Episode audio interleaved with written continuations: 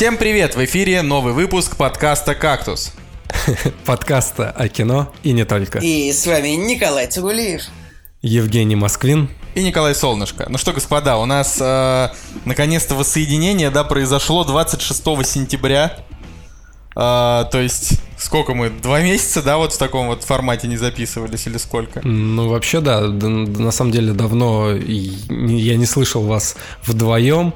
А, так и у нас и другое знаменательное событие произошло. О, да, самое знаменательное событие это то, что мы больше не сможем делать мимасики про то, что Цигулиев не посмотрел Лоуренса Аравийского, да, Николай? Блин, я думал, вы скажете, что вы соскучились по лаю моей собаки, но...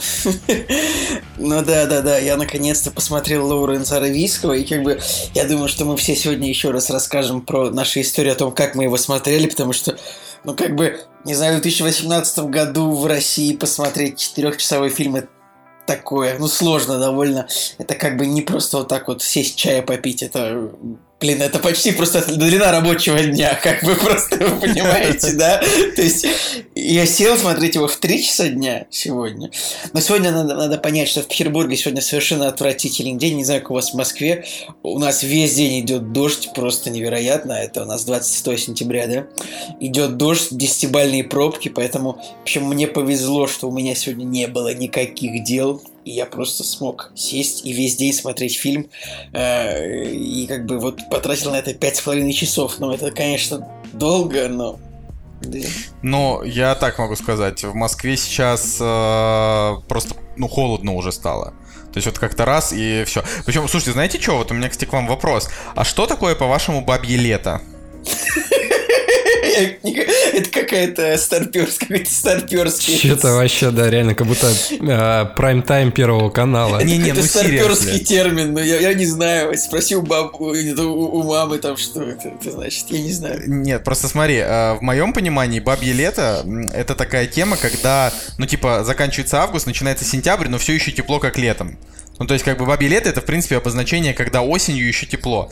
Вот. А у меня две коллеги на работе сказали, что бабье лето это когда, значит, ну, сентябрь проходит, наступает октябрь, уже наступают холода, но потом раз и снова становится жарко. У вас хоть раз в жизни было такое, чтобы в октябре была погода хоть чуть-чуть лучше, чем полное дерьмо? Вот что мне Э, интересно. подожди, я думал, что по летом, может быть, это, это значит то, что как бы уже холодно, но типа бабы все еще ходят в юбках. Нет, нет, нет, это, нет, не нет, это нет, значит. нет, нет, ну, нет, это вообще не то. Ну, Это хорошая, хорошая Николай версия. ну, бабье лето не просто что так называется, это так.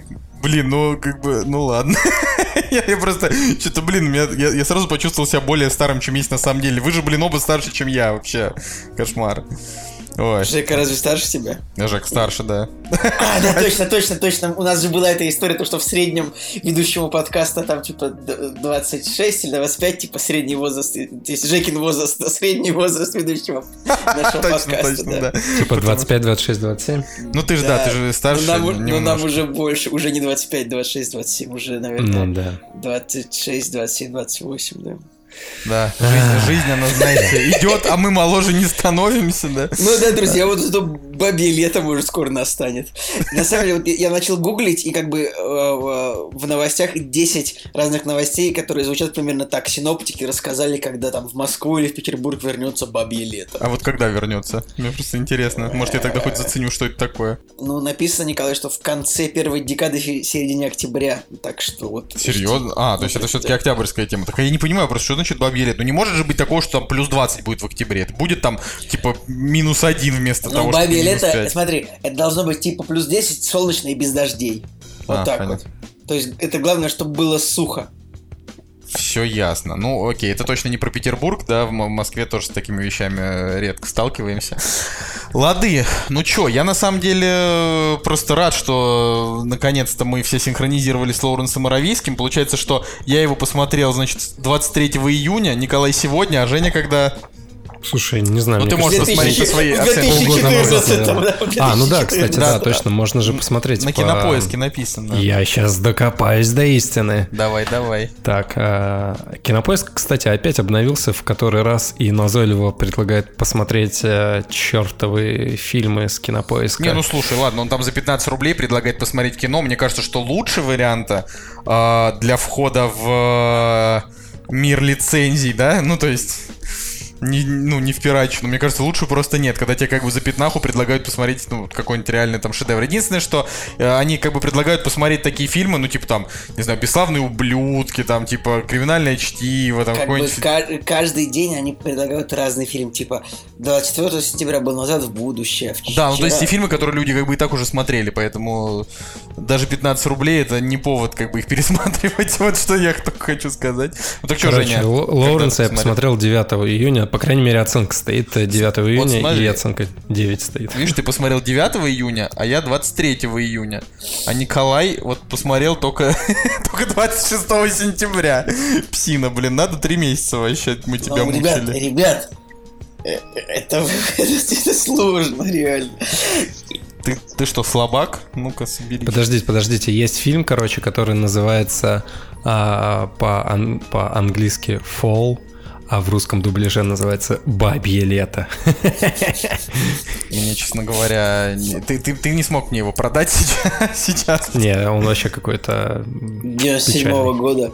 Да. Но если ты пробьешь в кинопоиске Бабе лет, то, то еще куча сериалов, как бы русских, очевидно. Да, ну, Ну, типа кстати, канал да. там Россия один, наверняка они сняли несколько таких историй. О, Николай, вот и твоя собака. Видишь, а ты Да, говоришь, мы соскучились, Бабье- мы кстати, кстати, если Бабье лето, типа, э, тоже написать там дальше будет Джаред Лето. и ну, Бабье. 500 дней лета, что, 500 что дней еще там лета. может быть, да. А, да, там лето Серебренникова и так далее. А, окей, ну, короче, сейчас мы придем к Лоуренсу сейчас, сегодня, да, но перед этим хотелось бы, на самом деле, еще несколько вещей обсудить. Так что, так как выпуск, наверное, будет не супер короткий, предлагаю сразу перейти... Не, не хочу. Давайте, рассказывайте, как у вас дела. А то мы давно, давно мы втроем не общались. К, к черту эти премьеры. Давайте. Давай. Жек, давай, как дела? Давай, Жека, мы тебя ждали тоже давно. Я такой сейчас застыл в э, недоумении, почему с меня начали. Да, Потому короче. что тебя не было последний раз. А, да, меня не было последний раз. Ну, это стандартная тема. Погода испортилась, я заболел. Вообще дико просто. Мне кажется, у меня случилось все, что только может э, заболеть. То есть сначала была просто температура, потом горло, нос, уши, жопа. Я не знаю, как меня так легко получилось рассмешить словом жопа. да? Мне, про- мне просто стыдно, но я думаю, что, видимо, люди просто будут пытаться меня так. Продолжай. Ну, короче, это настолько смешно, что, блин, я готов посмеяться над этой проблемой. Я не буду углубляться в подробности, но как бы сама суть того, что начинает болеть там, где ты меньше всего ожидаешь, в таком возрасте. Короче, это вообще печаль. Вот, потом а, Короче, что-то еще было, и все навалилось, и в итоге я на самом деле не ходил на работу. И по идее, это должна была быть пора, когда можно было бы что-нибудь посмотреть. Ну, типа, ты такой просыпаешься, делать нечего, можешь что-нибудь посмотреть. Но, блин, было настолько хреново, что даже кино, вот прям реально кино даже не, я не мог воспринимать, потому что было очень вообще хреново. Вот, но в целом как бы вот как раз э, к этому выпуску я поправился, хотя горло немножко болит. И самое смешное, что Блин, я, короче, доехал с работы до дома, и пришла смс типа «сгоняй за молоком». И я понимаю, что, блин, я так не хочу выходить из машины в эту погоду. Просто я реально, я шел с зонтом, и как в каком-нибудь адском нуарном фильме х- дождь хлестал просто, вот, вот вообще нифига не видно. Еще у нас здание сносят в 50 метрах, просто какой-то апокалипсис, зонт вырывает. Я такой думаю, блин, это просто жесть. Ну, А чувак, у это- тебя, а у тебя, Жек, нет, ну прям вот, типа выходишь из парадной, и как бы сразу там какая-нибудь пекарня, вот следующая, следующая дверь, где можно купить молока, нет, по-моему. Не, не, В не, новых ну, домах, прям- мне кажется, на первом этаже коммерческие помещения так занимаются. Не, вот, э, к сожалению, у нас такого нет. э, И реально до нормального магазина нужно идти типа минут 10, а У. до как бы ублюдского, реально ублюдского магазина, как бы до него идти минут 5, но как бы тоже, тоже не ахти. Николай, у Вот. тебя как дела? Ну, ты же вылечился, Жека, сейчас же ты в порядке? Ну да, вот как бы только насморк и горло осталось. Ну так уже по лайту в целом. А, да у меня, в общем-то, все как обычно. Довольно... Мне нечего рассказать почему-то, потому что, ну, как бы, я сегодня день потратил на то, чтобы смотреть Лоуренса, а вы же понимаете, что вот ты как бы рассказываешь о своих впечатлениях, ну, как бы за последнее время. А, Поэтому я сейчас пытаюсь найти в памяти что-то смешное, что со мной произошло. Но нет. Поэтому все, все скрылось под э, тяжелой биографией Томаса Лоуренса. А, ну, кстати, я хотел добавить, что э, вот два раза была попытка сгонять в кино, э, и каждый раз что-то обрывалось, потому что очень хотели сходить на Дон Кихота, который мы еще обсудим. Блин, реально, а сеансы настолько неудобные были, то есть либо рано-рано утром, либо поздно-поздно вечером, короче, и как-то таких реально удобных сеансов не было. А второе, мы очень хотели сходить на этот фильм «История одного назначения». Вот. И тоже, короче, с сеансами какая-то какая-то Жопа. была. Да, жопа, вот, правильно. А, то есть он либо на окраинах города где-то шел, и тоже в какое-то неудобное время, типа там по будням в 22.30. О, это чудесно. Это к истории «Как у меня дела». Типа, а что это? Что у соседей, у, ремонт у э, соседей? Это соседи в 21.53. Вот а это чё, вообще... А что это вот это просто идеально. Ну, до 22 вообще можно шуметь, ну, поэтому, типа, да, у них поэтому есть они решили, решили просверлить последнюю дырку, так сказать. Жопа, короче, одним словом. Короче, что еще хочу сказать? Все-таки вспомнил, что я, о чем я думал. Э, с появлением э, подкастов ВК я немножечко так пробежался по, по, по тому, что выдает этот функционал, послушал немножко подкастов. А, ну, не то чтобы прям очень внимательно слушал, так, по паре минут включил. Спасибо, что спросили, как у меня дела, кстати, да, продолжай. Э, так вот, я вам скажу, что реально очень много подкастов э, вроде нашего, то есть это как бы, наверное, не секрет Полишинеля, э, много подкастов, где как бы просто группа усталых мужчин общается о чем-то, как бы делая вид, что вот они такие классные, ну типа нас, да. Но, но, но, где бы я ни слушал, наверное, вот вот почти во всех подкастах у людей невероятные дефекты речи, какая-то картавость, причем э, картавость даже не уровня Дмитрия Ларина, а просто просто вот ну, это уже, наверное, какое-то издевательство над картавыми. Слушай, а, а сколько там выпусков? Ну, то есть ты как бы открываешь подкаст, и там написан какой-нибудь э, номер выпуска? Ну, я ну, смотрел, ну, номеров не было. Там типа Нет, просто... но, но я вижу, что там выпуск, то есть там 195, знаешь, А, ну то есть уже как бы тоже... Да, да, да, я смотрел, я слушал подкасты, которые как бы уже э, давно в эфире, в общем-то, все какие-то картавые, косноязычные, и только мы клевые, хотя, когда я себя слушаю, тоже ловлю себя иногда на картавости и шепелявости, но ладно. Ой, я Николай, на самом деле... как, как у тебя дела? Да, на самом деле я вот хотел сказать, что э, грустная какая-то история, что, ну, да, кстати, для всех наших слушателей, и новых, и старых, э, мы действительно будем, наверное, время от времени публиковать какие-то старые подкасты. Мы просто изначально посмотрели, как это делают другие подкасты, и подумали, что, э, наверное, если мы будем какие-то ретроспективы э, фигачить раз в день, они будут людям интересны, и к нам будет так вот с каждого подкаста приходить по 100 человек. Но, к сожалению, буквально со второго люди начали уходить. Вот, э, да. Не совсем понятно, опять же, что конкретно им не понравилось. Эм, история такая, что пока мы ставим на паузу вот эту вот историю, значит, с ретроспективами. Будем, может быть, это делать, но изредка. Э, вот, сосредоточимся. И, кстати, да, к слову, э, значит, мы теперь еще есть на Bookmate. Э, опять же, не знаю, есть ли смысл, вернее, правильнее так сказать, нет никакого смысла вам на нем регистрироваться, если вы нас уже слушаете и не интересуетесь э, чем-то другим, что может быть на букмейте. Э, но если вы, например, есть там, слушаете там аудиокниги и уже привыкли, э, может быть, будет клево для вас, что в этом приложении теперь есть и наш подкаст. Мы за это, опять же, никаких денег не получаем, и прослушивать вы его тоже сможете бесплатно. То есть там есть какие-то платные подписки, но наш подкаст там по бесплатной. И еще выяснилось, что у нас, значит, подкаст по RSS транслируется на некоем сайте сайте Player FM, это иностранный сайт, у нас там 1600 подписчиков, а, и как бы мы не понимаем, откуда эти 1600 человек взялись, что это вообще за люди, то есть а, очевидно, что ну, как бы, это вряд ли люди из группы ВК, это вряд ли люди из iTunes, потому что в iTunes вообще подписчики не отображаются. Короче, я не понимаю, что это вообще за такое. Мне вообще кажется, что это вранье все. Мне кажется, все эти сайты просто они рисуют тебе э, ненастоящие цифры. Э, те же прослушивания на подстере не настоящие цифры. Эти э, подписчики на плеер FM не настоящие, просто чтобы ты, о, как классно, у меня тут много подписчиков, я буду Николай, пользоваться 1600 этим сайтом. это не очень много подписчиков, в том-то и дело. А, но на Player FM не написано, сколько прослушиваний. Короче, суть в том, что а, почему мы не уйдем с подстера, который вы нам донатили, да, а, и вообще не, не собираемся, потому что подстер нам дает RSS, с которого идет, кроме ВК, публикации абсолютно везде. То есть люди нас добавляют в любые там эти приложения, и, ну и так далее и тому подобное. Вот. Соответственно, соответственно, ВК будем, конечно, публиковаться дальше, но Спот, ну, то есть, как бы подстер нам показывает до сих пор самую большую цифру прослушиваний в процентном соотношении. То есть, если кто-то и ушел в ВК, то, ну, может быть, процентов 15 максимум.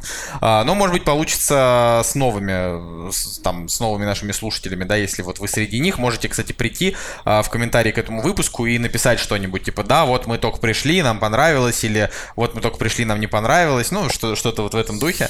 Вот, вот. Николай так много времени всегда уделяет фантомным новым слушателям. Это административная минутка, Николай. Она обычно всегда была в конце. Я считаю, и, я вообще, ты, ты вообще должен помнить административную минутку. Она была как бы, ты с нами типа с 10 выпуска, то есть 95% подкаста, ты должен помнить, что... Так административная минутка, она же обычно направлялась на действующую аудиторию. А что ты в последнее время слишком много обращаешься э, с, миф, с мифической. Ну, ну ладно. Не-не-не, ну я, я просто то, что действующую Слушайте, аудиторию мы как бы любим и ценим. Вот, а, да, что, Жень? Есть более важная проблема. У чувака осталось две минуты, чтобы сверлить. Слушай, на самом деле это не так слышно, так что хоть что-то. А, как у меня дела, я просто хотел сказать, что да нормально у меня дела. Да, друзья, да, да, пора к премьерам, я согласен. Ты даже не дал мне тут говорить, ну просто типа нормально у меня дела и все, я хотел сказать. Ой, да, окей. Короче. Ну нет, ну а, расскажи чего-нибудь о своей жизни, какой-нибудь факт. Да, да нечего на самом деле рассказывать так-то по-хорошему. Ну, как бы, я еще расскажу просто, что я сегодня посмотрел, э, да, из такого, именно что я посмотрел, и что у меня вызвало прям э, бурные эмоции, мне хотелось бы высказать.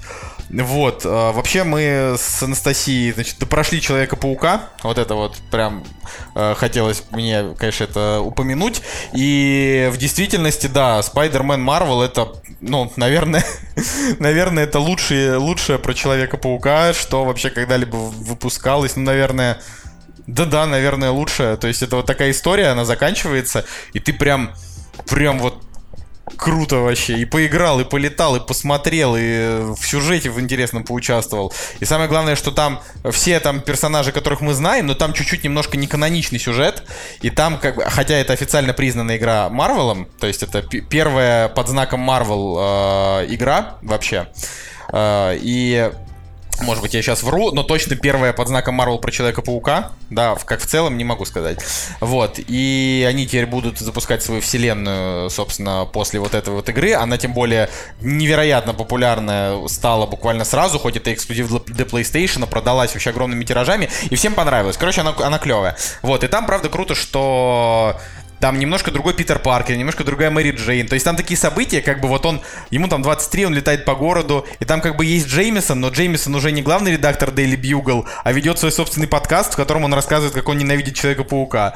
Да, вот, и, ну, всякие такие штуки, типа там летаешь, посольство Ваканды, посольство э, этого места, где там сидит этот, этот фон Дум, вот, э, плюс там еще в игре рассказано, как бы, ну, типа становление доктора Октавиуса а, от А где дядьки. Фандум сидит? В, в головке левого пальца ноги? Ну, типа, это такая шутка. Что-то я не понял. Ну, помнишь, это корабль из э, фантастической четверки? Он плыл на корабле, на котором было написано. Головка русским... пальца ноги. Головка левого пальца ноги. Блин, я не помню. Не, я просто я помню вот эту фразу, я не помню, чтобы это было именно в четверке. Ну, короче, да. Это вот именно в четверке. Латверия, то ли что-то еще. Да, там было вот Латверия, и напи... дальше написано головка пальца ноги. Это просто невероятно. Ну, в общем, э, опять же, паучок э, крутой, он когда закончит. Там, ну, опять же, там из-за того, что она не совсем каноничная, там очень много всего происходит, после которого тебе в конце грустновато. Ну, то есть там такие всякие э, истории. Но, конечно, та легкость, с которой ты побеждаешь носорога, немного обескураживает. То есть э, я думал, что он будет прям реально сложный соперник, но ничего такого. И боссы там, в принципе, не тяжелые. Там скорее тяжело просто драться с гопниками на улицах, потому что они как бы тебя количеством берут, а боссы там не очень тяжелые. А уровень Короче, сложности... Ну, уровень сложности у меня средний, ну, то есть сейчас же такие, что легкие это прям совсем легко, средний это сложно, а, а сложно это вообще непроходимо. Ну, то есть, Может, тебе бы... просто сложно нужно было? Нет, если было сложно, я бы, я бы игру бы возненавидел, потому что мне было сложно драться с... Мне было не сложно драться только с боссами. Со всеми остальными драться сложно. Там как фишка в том, что э, она с точки зрения драки это beat 'em up, о чем я говорил э, еще в тот раз, когда рассказывал про игру. И, соответственно, в отличие там от Бэтмена, в котором тебе нужно только жать на две кнопки, как бы бить, бить и отбивать. Ну, то есть, э, все, как бы, по, ну, по большей части больше ничего. Здесь просто огромное количество приемов, и они не бесполезные для красоты картинки, а они именно такие, что помогают тебе победить толпу, которая на тебя бежит. Не, ну вообще ну. в Бэтмене-то тоже там было много всякого. Я помню, Arkham Asylum там же... Ну, не может быть так, что там было только бить и отбивать. Не, ну я услов... там условно, когда ты начинаешь драться, там две кнопки. Это та, которая помогает их бить, и вторая, это когда у тебя подсвечивается голова, и тебя кто-то бьет сзади, ты нажимаешь там на вторую кнопку, и он как бы отбивает его локтем и бьет контрудар. Да, там можно использовать еще прыжки сверху, чтобы добивать, прыжки снизу, но в целом именно в самой драке, когда ты прямо вот стоишь в толпе, ты можешь там сделать всего там, грубо говоря, две вещи. Вот, а в Человеке-пауке там типа, не знаю, 50 разных вещей, которые ты можешь сделать, ты можешь них, я не знаю, там, кинуть в них э, паутиной э, люк, да, там, ты можешь там, не знаю, мусорку на них опрокинуть, можешь э, под, подкинуть его в воздух, можешь, э, не знаю, прыгнуть на паутине и ногой его толкнуть, чтобы он отлетел, и пока он будет отлетать, схватить его паутиной, перевернуть и как бы шарахнуть об асфальт. Там очень много всего. Вот. И поначалу, если ты думаешь, что это нагромождение, потом ты понимаешь, что вот есть приемы, типа там десяток, которые тебе реально помогают выжить, потому что иначе там тебя, там, не знаю, с трех выстрелов будут гасить. Ну, короче, такая она. Ладно, ну не буду много про нее говорить, просто класс, получил удовольствие, и она с точки зрения сюжета, несмотря на то, что это набор клише, а, она намного сильнее сюжетна, чем, ну, большая часть фильмов про Человека-паука, наверное, э, только Сэм Рейми, да, там более-менее в драматизм как-то еще погружался. Вот, все остальные пауки, хоть я их всех и люблю, да, они все такие более в развлекуху, а здесь вот как-то вот тоже по-серьезному. Слушайте, открыл э, статистику uh, iTunes Connect, которая дает uh, возможность посмотреть статистику прослушивания через Apple устройство. Как, вот. это, как, как это сделать? А, ну, есть, а, короче, страничка. Ладно, рас, рассказывай. Connect, что-то там, подкаст, короче, и еще эту страницу, блин, фиг найдешь. Вот, и оказывается, что люди реально слушают практически весь выпуск. Это Слушай, Прикольно. Ну... Не, я, не, я просто думал, что где-нибудь час слушают и кикают, а оказывается, что практически до конца дослушивают. Слушай, ну, на самом деле для подкастов, да, это в принципе у нас в принципе вообще неплохие показатели для подкастов, я так скажу. Ну вот, э, единственное, что у нас сейчас в среднем, там, грубо говоря, на платформах набирается тысяча прослушиваний, плюс-минус, да. Э, я зашел к отвратительным мужикам, на которых мы еще с первого выпуска пос посматривали, типа, что вот, э, там, известные парни про игры рассказывают, ну, там, всякий Виктор Зуев и прочее, короче. Вот. И я зашел, у них там по 50-80-100 тысяч прослушиваний на подкасте, я такой думаю, в смысле, кто вообще эти люди, чтобы их слушало 100 тысяч человек по 3 часа? Ну, то есть, они же не могут быть, ну, ну кто, кто, кто вы? Ну, то есть это... Опять же, если бы мне, не знаю, куча моих знакомых игровых, там, я не знаю, журналистов или из сферы не говорили, кто такой, допустим, Виктор Зуев, да, или там Цигулиев мне про него бы не рассказывал, я бы вообще бы не знал, кто это такой. Ну да, игровой журналист, но ну, неужели ну, блин, ну, ну, просто, настолько ну, у популярный? У игровых журналистов ну, просто есть своя аудитория, как бы, которая... Какая-то огромная э, аудитория Слушай, ну, российская. ну какого-нибудь видео, ну, блин, ну сколько видео набирает, например, э, сколько просмотров набирают видеоролики условного Мэдисона. Например, миллион наберут. Значит, играми интересуются. Антон Логвинов, сколько его смотрят? Ну, там как по 100 бы... тысяч Антона Логвинова смотрят, не, давай ну, нет. Ну, ну ладно, больше, там 400-500, серьезно, никого, не уж не принижай. Э, как бы игровые журналисты тоже популярны, есть, типа, есть и спортивные журналисты. Василия Уткина смотрят много, ну, это как бы... Василий Уткин тоже смотрит по 100 тысяч, но как бы Василий Уткин, типа, реально культовый, да? Ну, короче, у, у каждого нишевого подкаста есть своя аудитория. Кроме нашего. Да-да-да. Будь здоров, Жек. А, спасибо. Да, Женя, видишь, прав. Ладно, ну, собственно, вот что касается, да, там, своих дел, я сказал, ну, просто, просто потому что... Просто потому что ничего, ничего такого чисто по жизни интересного не произошло. Погнали к премьерам. Да, так что погнали к премьерам. «Кактус» — подкаст о кино и не только.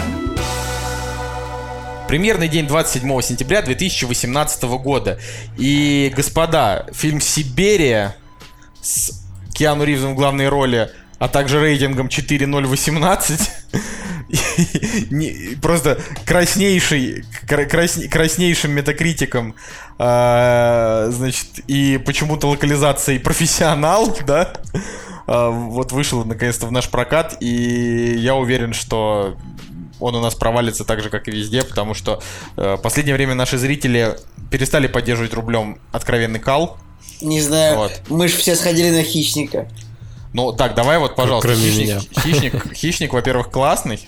Вот, да, да, я по- помню, помню, Николай, наш с тобой разговор. Но он, во-первых, классный, а во-вторых, а, давай так. У хищника, э, ну, типа, не поражающие сборы в 6 миллионов, да, в России. Это как бы не очень много при том, что, ну, я не знаю, как в процентном соотношении, типа в США 40, у нас 6, ну, как бы примерно как всегда и бывает. Ну вот. Короче, А, по поводу профессионала. Профессионал провалится. А, знаешь, что нужно сказать? Что на самом-то деле он а, в, совершенно в, небольш... в небольшом количестве вышел в прокат. То есть э, в Америке его сразу кикнули, дропнули, пропустили.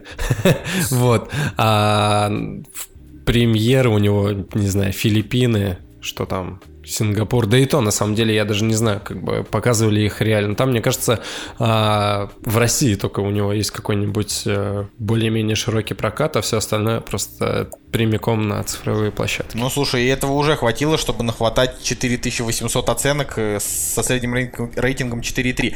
Я просто не понимаю, ведь Киану Ривз вроде не глупый человек, да, он уже вроде как бывал в России. Неужели он посмотрел сценарий и подумал, ха, давайте-ка... ну, Не, ну как бы, может быть, рискнул, как с э, Джоном Уиком, то есть... э, По сути, ведь когда снимали Джон Уик, там тоже э, ноунеймы относительно, да, постановок кино, то есть с кем они были, Ну, теперь этот чувак, теперь этот чувак уже, который ставил, поставил Джона Вика, он теперь уже клевый и всем нужен, да. Ну, их там два было, да. Ну, как бы и, не знаю, может быть, просто у его агента, у Киану, короче, не знаю, там а, выбирают, а, примерно оценивают тех, кто может как бы выстрелить из ноунеймов, но, видишь, как бы не выстрелило. Ну, блин. А так, в целом, конечно, даже если посмотреть трейлер русский, который почему-то обрезан на минуте 30, хотя оригинальный там, ну, больше э, по хронометражу идет, вот, и, то есть, даже трейлер, короче, заканчивается ничем, его обрубают там на каком-то непонятном моменте, типа, все, профессионал, смотрите в кино. То есть такое отношение, типа, мы и сами не знаем, что там будет в кино и что это за шляпа, которую мы вам показываем. Так что по трейлеру все было сразу понятно. Не знаю, мне более-менее показалось, что Че- может быть... Удивительно, что они э, ну, для русского проката назвали фильм «Профессионал», хотя само по себе название «Сибирь» было бы гораздо более продающим. Ну и вообще, как бы, да, Сибири на обложке Киану Ривз. Это намного круче, чем профессионал, потому что э, слово профессионал обычно у Таких фильмов было 500, типа, да-да, с Бельмондо. с Бельмондо. Но с Бельмондо это круто. Со, со, со Стэтхэмом. Точно, Киллер Элит, да, помню, было такое. Еще сериал какой-то был в 2014 году, а, русский причем. А, Я просто думаю, что Наверное, с Пореченковым. И, а, еще, еще меня, конечно, как бы удивляет то, что съемки проходили в Петербурге и в Канаде, а на плакате Москва-Сити и э, типа МГУ. МГУ, да. Ну, странно. короче, то есть просто по одному постеру и чуть-чуть просто вот копнуть в историю, да, создания этого фильма, уже можно понять, что как бы постер э, Киану Ривз, на заднем плане какая-то Москва, вообще ничего общего не имеет к фильму, по сути. Ну, Я не знаю, может, там нет, есть действие в Москве. может Просто быть, это- но все сделано просто на, ну, типа, кликбейт, не знаю, как это в мире кинематографа назвать. Ну, то есть, когда человек придет, Ну, Жека посмотрит, прав, Жека прав. по- посмотрит на постер и такой, ой, Киану Ривз, что-то там рашка какая-то, ну, погнали. Типа, не знаю, там на воспоминаниях от Джона Уика, а на самом деле, как бы... Короче, это просто... Кто у нас прока- прокатывает? Экспонента. Экспонента, да, она часто как- какие-то эк- эксперименты делает с точки зрения прокатов. Вот, но... э, Например, экспонента прокатывала фильм Сибирь Мономур, да, почему они бы не, не- ну, почему бы им было не, не это фильм Сибирь. так, же, так же не назвать. Но, а- опять же, да, как бы к их, к их чести все же опасную игру Слоун с Джессикой Честейн, они прокатывают идеальных незнакомцев, а, которые А вообще, вам вы нравятся. а мне знаете- тоже они. Ну, они нормальные прокатчики все равно. Вы знаете, я вообще, может быть, даже если бы у фильма были, был рейтинг хотя бы не 4, я бы вообще посмотрел, потому что, ну давайте скажем честно, ну не часто в Петербурге, типа, Киану Ривз снимается. Ну, Ну, не часто, но, блин, Николай, ну 4 это прям что-то как-то совсем. ну вот я смотрю, вот он идет, тут типа по мойке он идет, там на фоне Эрмитажа тут сцены. И почему бы не посмотреть такой фильм? Ну, про чтобы, чтобы не разочароваться, наверное. Да фиг его знает. Ладно. Да, А, что там дальше? Дальше человек, который убил Дон Кихота. Но это главная премьера этой недели, очевидно. А, даже для Ты тех, что? кто... А как же не Сарик Андреасян? Не-не, ну подожди, я говорю, мы же сейчас не, не шуточкой шутим. я говорю о том, что а, даже для тех, кто, ну, не очень, типа, грубо будет сказать, не шарит в кино, даже для тех, кто не очень интересуется, в принципе, кинематографом, а, им можно будет раскидать, почему на этой неделе этот фильм главный, потому что, ну, как бы Терри Гиллиам культовый, потому что он выпускает фильмы раз там в 10 лет, а, тем более у этого фильма очень тяжелая прокатная история. Я, честно, вообще боялся, что мы его так и не посмотрим. То есть я думал, что он просто, в принципе, не выйдет, потому что этот чувак, типа, обидел, короче, нашего Терри, вообще забрал у него права и все. Но, к огромному счастью... Кто? Дон Кихот? Типа Мигель Сервантес? Какой чувак-то? Николай, ты что, забыл историю? Я забыл, Ну, да. А, он пришел к какому-то ублюдку, имя которого забудется, и я его даже не буду произносить. вот. И этот чел дал ему, короче, деньги на производство фильма. Ну вот. А перед самым выходом, э, не, короче, он дал, а потом э, что-то там произошло, и в итоге, короче, он должен был дать денег, он должен был дать денег для того, чтобы э, и в, в обмен в обмен на права. Но в итоге денег не дал, но права все равно получил. Вот так это звучит. Это новость. Э, Что-то у Терри Гиллиама не получается просто нормально снять кино. Э, Во время прошлого большого проекта, ну, как бы скончался. Смотри, Хит Леджер. Смотри, значит, та исто- история такая, значит, что а, он пытался запустить проект, в итоге ему нашлось найти, удалось найти финансирование, он начал работу над картиной. А, проблемы начались из-за конфликта с тем человеком. Они подписали контракт, согласно которому а, м, предоставляют финансирование, а Гиллиам получает полный творческий контроль в обмен на права. Все, вот это вот то, что я и сказал. А, далее, значит, вот тот ублюдок не выполнил свою часть соглашения, Гиллиаму пришлось искать нового продюсера, он закончил фильм и планировал выпускать его весной, но тут появился этот урод и сказал, что без его разрешения картина свет не увидит, так как права по условиям сделки находятся у него. Гиллиам считал, что контракт недействителен по причине отсутствия финансирования со стороны того ублюдка, но в итоге этот ублюдок каким-то образом смог выиграть суд, и Терри Гиллиам потерял права. Ну, короче, все тогда просто охренели от того, что это просто, ну, какая-то, знаете, типа несправедливость сотого уровня. Мало того, что, э, типа, у чувака вообще отобрали фильм, так еще и денег не дали, но хоть он вышел, хоть люди, по крайней мере, его похвалят. Вот. Хм. Ублюдок. А, теперь твою. я... Теперь, поскольку у меня эта история освежилась в голове, мне его посмотреть захотелось, правда. Потому что... Вот, Ну, так вот. Правильно. Ну, мало того, что такая история, а, мало того, что это Терри Гиллиам, так там еще и в главной роли Адам, Ск- Адам Драйвер, как бы, на минуточку. Вот, мне кажется, Николай, что ты-то вообще должен первый бежать. ну, Это же Адам типа, Драйвер. Не каждый фильм с Адамом Драйвером хочется смотреть. Ну, я, кстати, вот так скажу. Не каждый фильм с Адамом Драйвером хочется смотреть, но последний фильм с Адамом Драйвером, который я смотрел, был очень хороший. Э, Паттерсон? Да, Паттерсон был очень хорош. А, Та- Так, Блэд. Короче, самая главная идея, э, которую стоит донести, о том, что это независимая картина.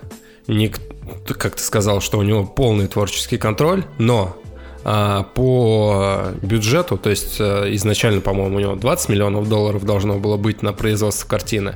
В итоге бюджет урезали, осталось а, 17.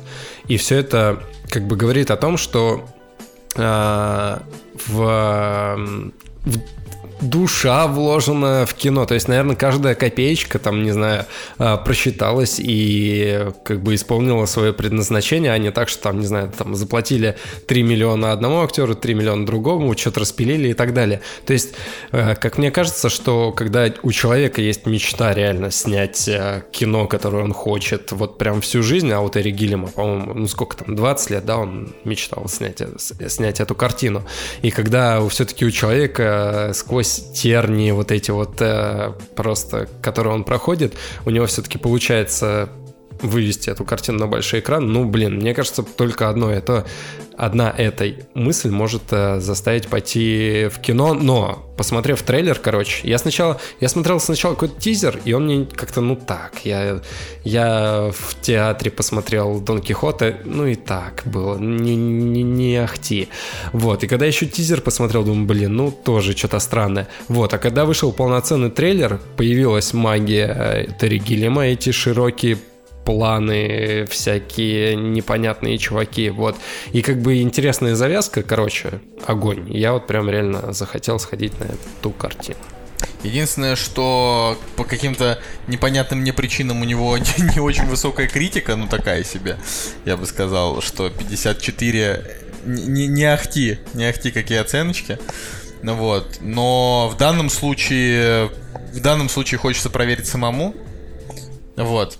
И я думаю, что к следующей неделе мы уже посмотрим и расскажем вообще, что как. Кстати, у меня есть э, просто такая коротенькая новость с Метакритика, очень приятная, что, э, значит, вышел фильм, у нас еще нет, э, который называется «Старик и ружье».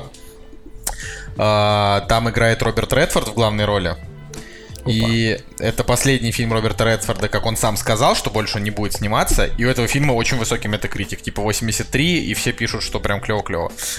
Вот. Э, ну, это просто круто ждем, угу. хорошо, но это же правда. У, у нас он называется Старик с пистолетом Старик в России. С пистолетом. А когда выйдет Николай, раз ты уже его открыл? А, ну, на кинопоиске нету даты, честно говоря. О, кстати, у, на кинопоиске очень клевый постер. Вот прям такой минимализм, который я обожаю. Он такой есть, он такой и в официальном. Угу. Класс. Ладно, следующий фильм, который мы не будем его обсуждать непрощенный Дмитрий, Дмитрий Нагиев, Сарик Андреасян. Э, не очень ну, хочу обсуждать, просто это типа вот то, что Шварценеггер снялся год назад, это история Виталия Калоева. Вот ну, подожди, интересно же было Нагиеву послушать у Дудя, как Очень интересно, мотивировал но... Э, свои съемки в этом фильме. Но как бы а... А, ты не разочаровался в том, когда он сказал, что он не стал встречаться да, значит, с этим Калоевым, он не стал изучать вообще его историю, едва глянул просто. Ну, то есть я к тому, что это очень странное отношение к... Э, Может, он Но просто он же на потом, подсознании он же потом понимал. Сказал, что он, типа, не собирался играть Виталия Калоева, а просто сыграл по мотивам этой истории. Э, нет, тебе этого не хватило? Да, но он так же играет Виталия Калоева, правильно? Человека-то там в фильме зовут Виталий Калоев.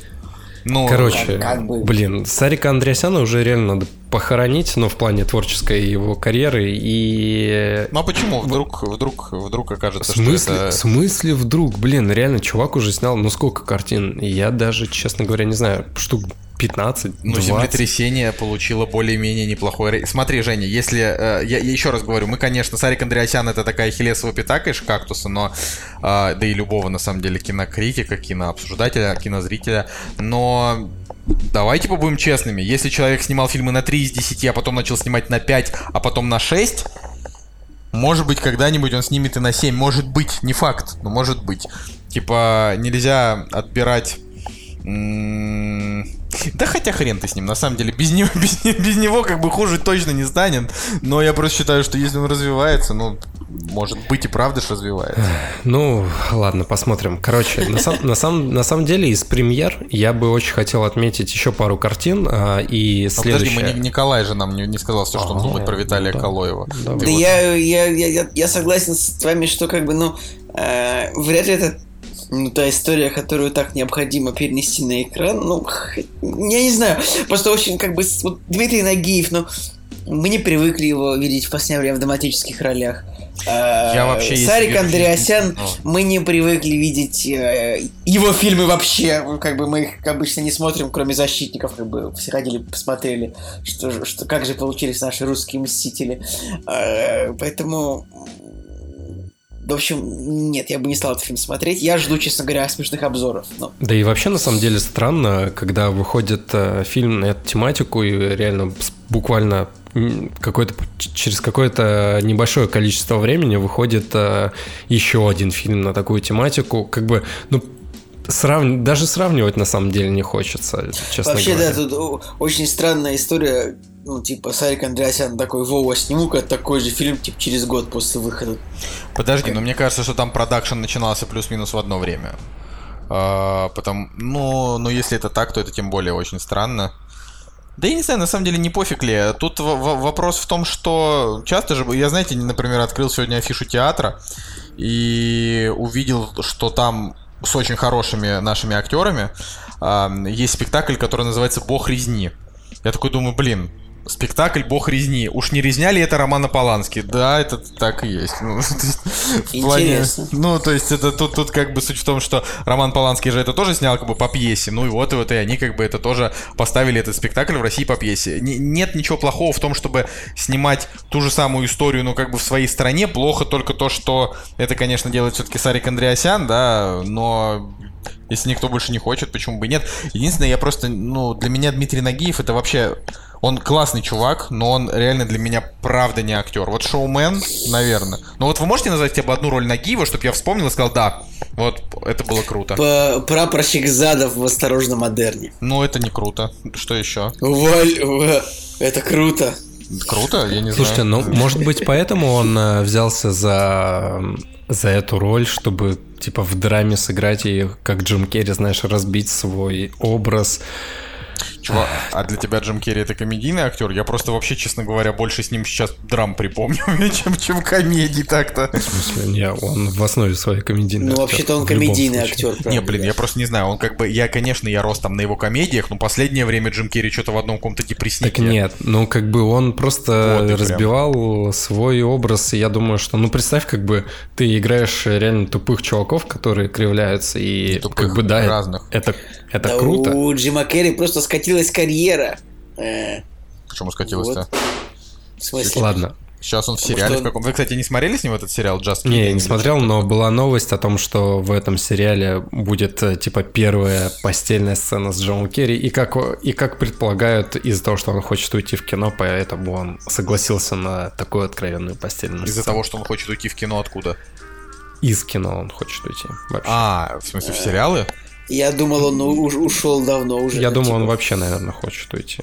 Ну, нет, да вообще это звучит, надо... это звучит как-то очень грустно, на самом деле. Надо вообще признать, что когда было возвращение тупое еще тупее, а, когда я попытался посмотреть э, продолжение, и вообще на самом деле я посмотрел первую часть, пересмотрел и потом посмотрел вторую.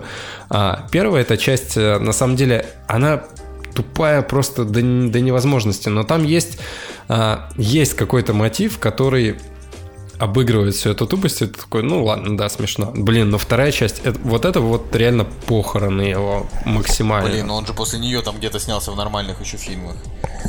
Николай, Не знаю. э, посмотри, и на его карьеру. Он его последний фильм э, бо- бо- более-менее, э, короче, я даже не знаю, какой фильм нормальный. Да последний. всегда говорит, да, последний был нормальный. мистера Попперса тоже симпатичный очень фильм.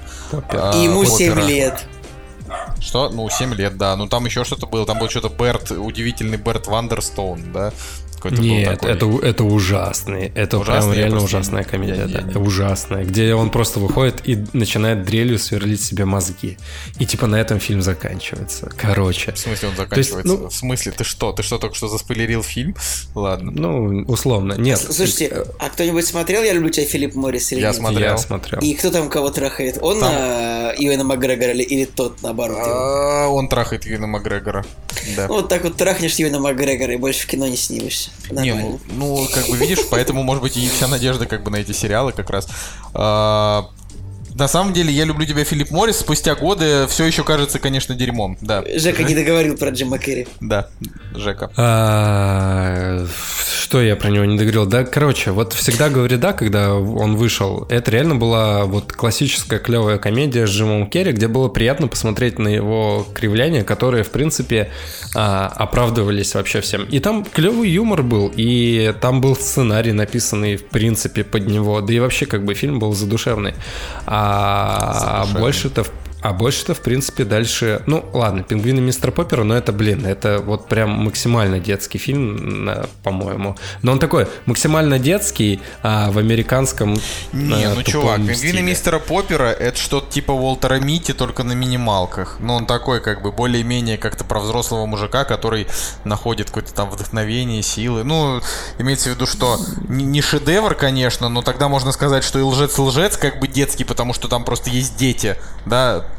потому что там как бы дети, там действующие лица, но он там при этом... э, Стой, там- нет, в лжец, лжец достаточно грубый юмор. Ну как грубый, Да, ну, он... грубые сексуальные сцены, но я просто о том, что там тоже, ну, как бы... А мистер Поппер, это просто, ну, как бы он не детский, он просто ну, такой, типа, семейный. Он в плане ну, он, добрый. ну, он семейный, да. Ладно, короче, чем мы вообще... не шедевр. чем мы за Джима Керри вообще впрягаемся? лучше же про Джима Керри, чем, чем про Нагиева так-то. Да, согласен. Я просто хотел э, сказать, что две За картины... это нас и слушают. Две картины еще имеют э, шанс на наше внимание. Это «Мотылек» с э, Чарли Хэнномом. А, короче, Чарли Ханом красавчик. да, он реально красавчик. Любимый актер. Николая Цигулиева. Ну, э, нет, ну, я как бы нормально к нему отношусь, но не любимый. Короче, он красавчик, и э, Рами Малик э, тоже играет в этом фильме. И тут опять типа... Рами по- Малик вообще лучший. Все, жду, жду богемскую рапсодию. Да, и тут как бы по идее опять эта тема как бы сбежать из тюрьмы, но, а, короче, по трейлеру яс- ясно, что это все намного глубже, и, короче, реально дуэт актерский классный. Просто яма, яма глубже в этот раз. Да. Вот, и я, я когда посмотрел на Чарли Хэннема, я подумал, блин, как бы, почему они еще думают, кого брать э, новым э, Бондом? Он же отлично подойдет. Ну, правда, он выглядит как э, этот, как Крейг, то есть, по В каком идее. последнем фильме э, играл Чарли Ханом? Вот буквально недавно что-то мы с ним смотрели. короля. Кор- Артура. кор- король Артур. Какой из него Джеймс Бонд? Из него он король Артур. В Клевый. смысле, да не, он... Нет, он- Чарли Ханом мог бы играть Джеймса Бонда вполне, вполне. Но он единственное, что это как бы просто точно такой же Дэниел Крейг, Да, моложе, да, вот да, если да. честно. Да. Да вы чё, он же вообще не похож на Дэниела В Крейга, пацаны. не похож? Да где? Ну, Дэ- Типаж такой, такой же типаж, ну честно, Николай, ну правда. Типичный Ну, посмотри британец, ты чё? Типичный, вот, вот реально, типичный такой британец, как бы э, этот самый Вы эти, вы расисты, что ли? Дэниел Крейг, то есть немножко более утонченно выглядит, но в целом это как бы постричь Чарли Ханнема также. И Я, я, я, правда, не знаю, что вам на это сказать, но...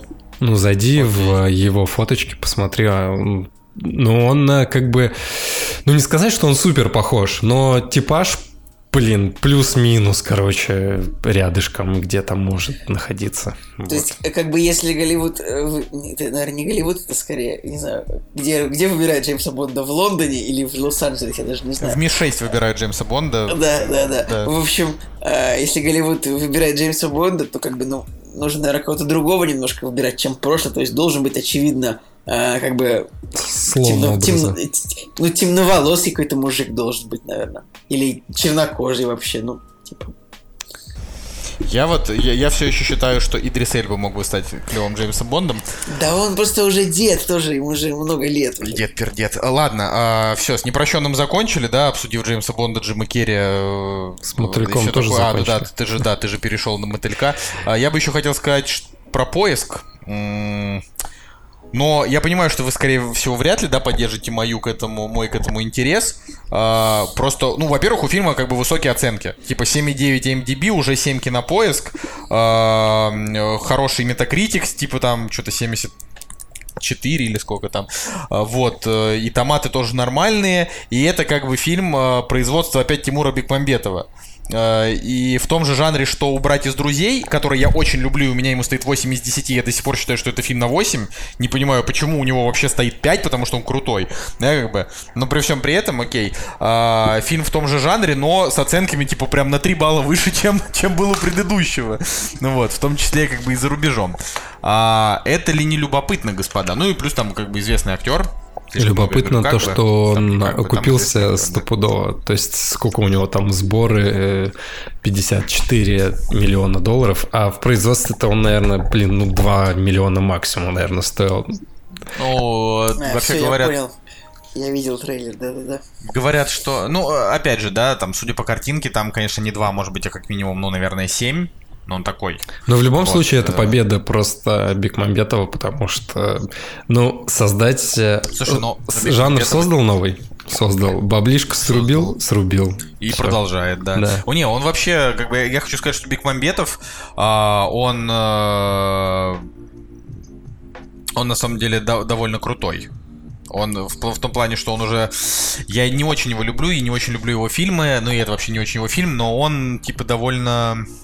Как бы сказать... Продуктивен. Не то, что продуктивен, он Та- а, влиятельная, влиятельная фигура в, в иностранном кинематографе среди русских, то есть к нему там обращаются Вот, и так далее. Кстати, наверняка, ну, типа, как пора, пора бы уже интервью, мне кажется, Дудю у него взять, потому что, ну, уже не так много людей осталось, у которых э, осталось брать интервью, вот и Бекмамбетов в их числе, наверное. Ну вот, кстати, чё? в 2018 году у него должен выйти фильм, но, видимо, не выйдет, или уже вышел, профайл называется, что-то непонятное. Хотя у него есть уже золотой медведь. Ага, при зрительских симпатиях, но Это что-то как- непонятно. какой-то ужастик. Да, да, странно. Да, давайте, поплыли вы. А, я думаю, что на этом можно заканчивать. Нет. Ты хотел про сердце мира, да, Да. рассказать? Ой, Женя, ты все продолжаешь поддерживать э, русское кино, как бы с, с упорством. Более да? того, я два советских фильма посмотрел за два последних дня. Какой ты продуктивный.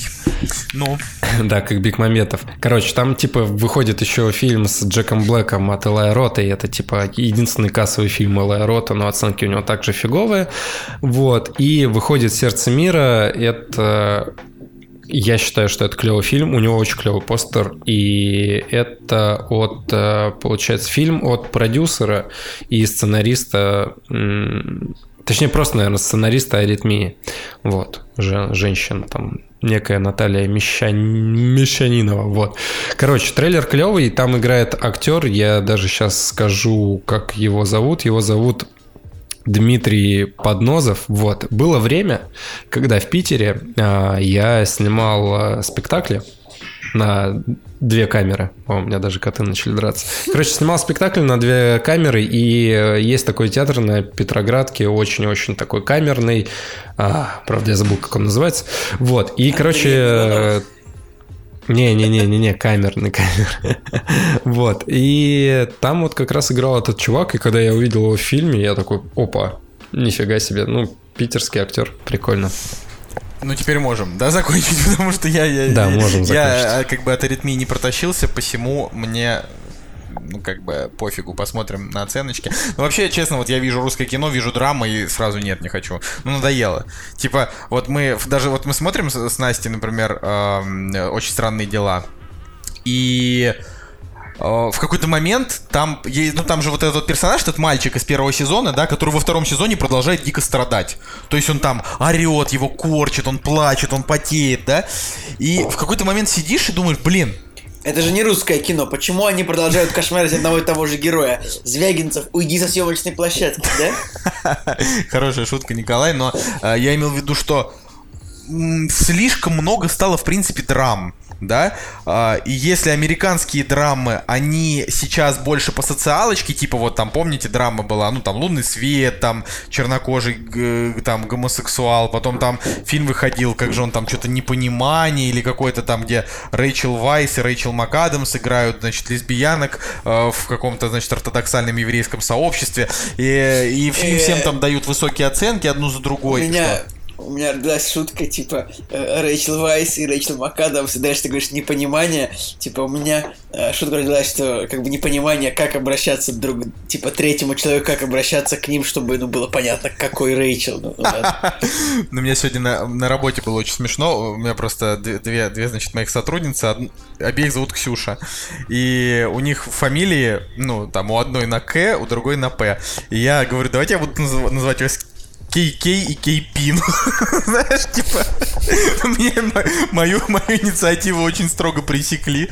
Не знаю, могу назвать их просто Куклукс Клан и Кинопоиск. Ну, как кей, кей, пи, пи. Слушай, это нормальная тема, кстати. Я до сих пор, когда говорю Николай, вы спрашиваете, Какой? какой. Блин, ну просто раньше было такое, что мне не нравилось, когда меня называли Николай, типа, полным именем, а потом как-то Николай приучил меня, что, ну, типа, обращаться друг к другу Николай это нормально. Ой, вот я однажды был в ситуации на каких-то курсах немецкого, если не ошибаюсь, что у нас в группе было аж три Николая. И вот это реально сложно.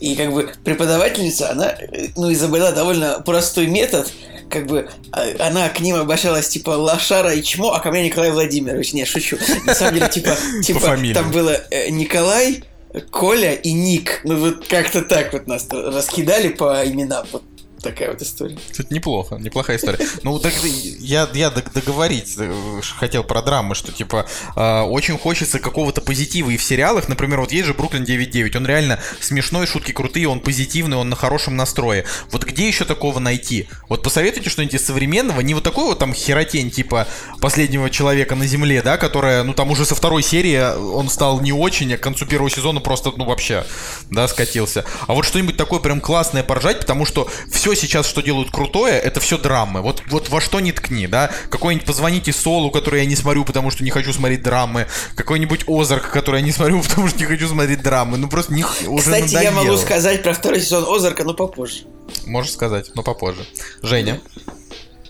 Да я, в принципе, хотел то же самое сказать, только я, на самом деле, даже не про комедии больше хотел сказать, а про какие-нибудь приключения, потому что а, каждый раз, когда пытаюсь э, скачать какое-нибудь кино, чтобы расслабиться, его посмотреть, реально где-то в подсознании очень хочется приключения такие, чтобы вот прям дух захватывало, не знаю, там, может, даже с каким-нибудь с привкусом детектива. Ну, короче, вот такое что-нибудь легенькое, не знаю, а, что-то типа, не, что-то типа э, Индиана Джонс, ну, допустим, вот. И, короче, по- такое ощущение, что уже все пересмотрено, вот, ну, из этого жанра, и приходится вот прям выдавливать, ищешь, короче, ищешь что-то вот такое интересное, и реально вот э, драм, драм, их реально очень много, я, со- я с тобой согласен.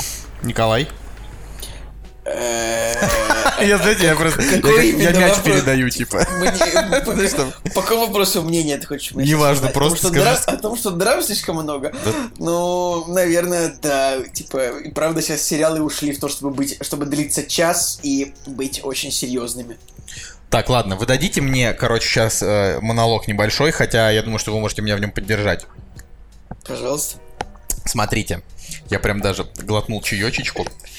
Короче, на этих выходных я закрыл гештальт, значит, э, шестилетней, по-моему, давности.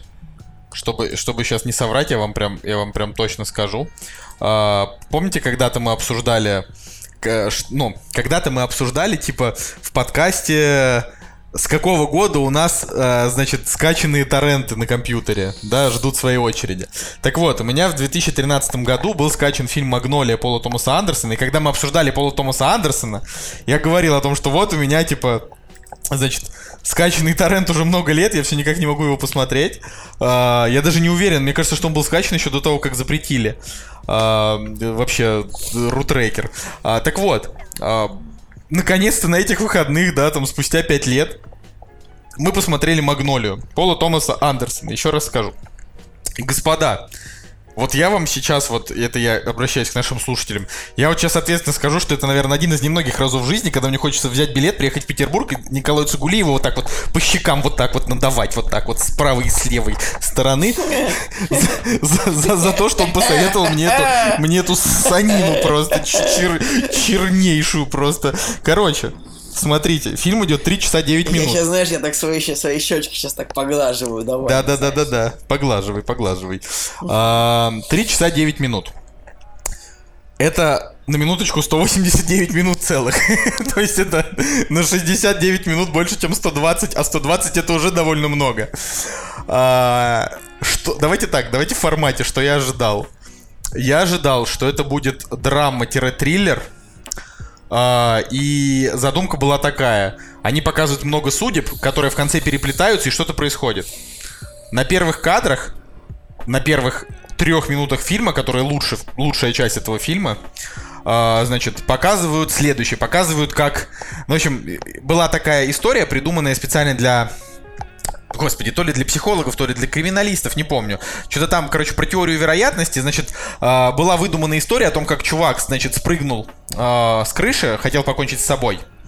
А, там, куда он падал, там была сетка. И если бы он спрыгнул с крыши и, ну, просто вот долетел бы до конца, он бы упал на сетку и не умер. Но так вышло, что, значит, в это время в квартире ругались его родители. Когда они ругаются, мать обычно берет ружье и начинает тыкать им в отца. Uh, так как отец знает, что мать все время, когда они друг на друга орут, на него тыкает ружье, uh, отец его заряженным не держит.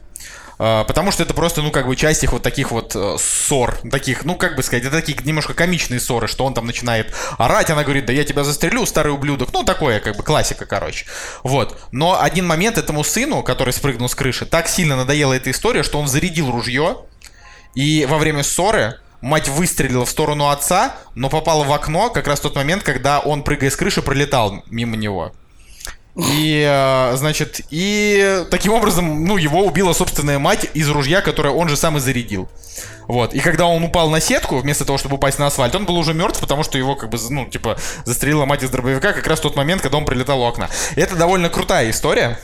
Uh, и ее очень клево в этом фильме из, ил, проиллюстрировали, да, то есть там первые пять минут uh, это рассказывали и говорили о том, что вот вроде как вещи, которые никак друг с другом не связаны, но смотрите, здесь было вот так, а здесь было вот так, а произошло это вот таким вот образом, вот такая вот, ну, типа, телега. Uh, и ты такой думаешь, блин, вот это круто, значит, наверное, ну, типа, вот в фильме будут показывать персонажей, а в конце будет прям какая-то вообще дичь, да, вот. Сейчас, ну, опять же, Сейчас я буду говорить свое мнение о фильме без спойлеров событийных, но чтобы вы просто сразу понимали, если вы все еще хотите посмотреть Магнолию, э, перемотайте на несколько минут вперед. А, так вот, значит, в этом фильме играет невероятное количество просто крутейших актеров. Тут Том Круз играет секс-гуру, это такой типа Тони Робинс, только от мира секса. А, э, институт пикап. Да. Значит, э, Филипп Бейкер Холл, это такой известный старый актер, очень крутой дядька, играет телеведущего. Филипп Сеймур Хоффман, ныне покойный, играет там сиделку умирающего чувака. Джулиана Мур, красотка, играет там, значит, э, жену умирающего старика, которая всю жизнь ему изменяла, но поняла, что она его любит, и когда она это поняла, типа вот он уже как бы при смерти, и вот и она ловит депрессуху. Уильям Мейси, которого вы можете там в «Бесстыдниках» видеть, как этого Фрэнка, да, он там играет, значит, э, тоже, короче, одного из персонажей. И т.д. и т.п. Там очень много крутых актеров. Там же, как же зовут этого? У меня что, что, что вылетело главное. Там, кстати, играет этот уборщик еще.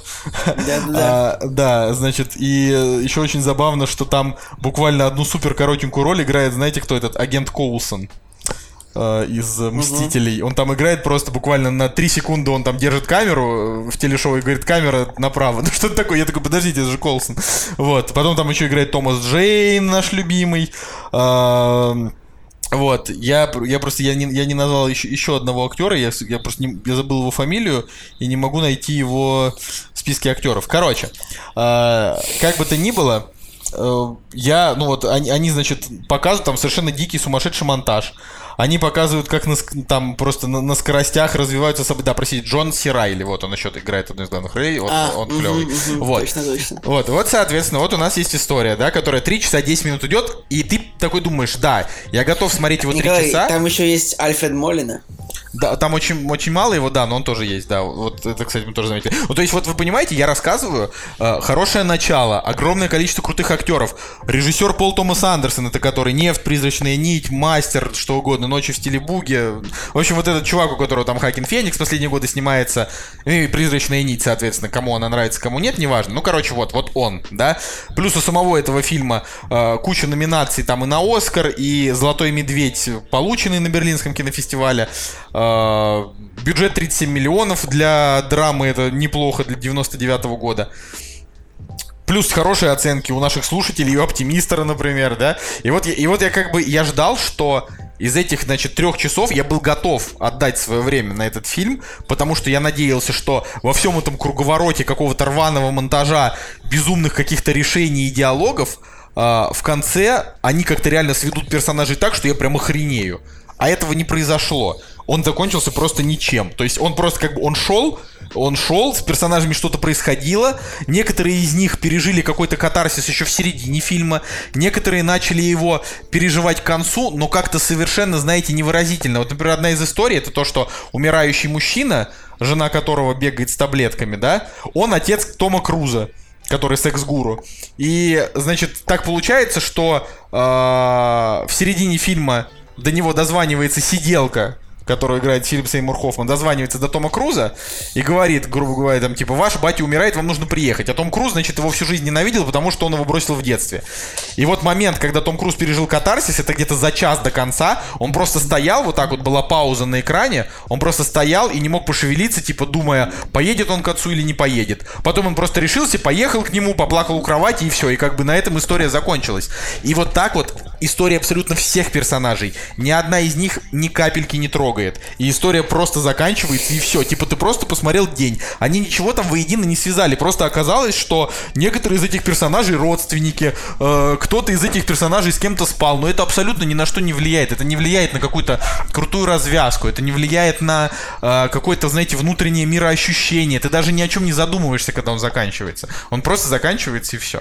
Ну, в общем, я не знаю, Николай, чем этот фильм тебе понравился. Я просто охренел от того, какая это хрень. Просто вообще. Да, ну тебя фильм классный, реально. Я, я, я его смотрел очень давно, мне он понравился. Э, ну, как бы... То есть ты просто... Э, тебе не нравится то, что как бы фильм не предложил никакой развязки для персонажей, но разве он должен это сделать? Э, да, если он заявляет это в начале. Он говорит о том, что, типа, смотрите, как бывает в жизни, а теперь мы вам расскажем истории, удивительные истории людей, которые тоже придут к развязке.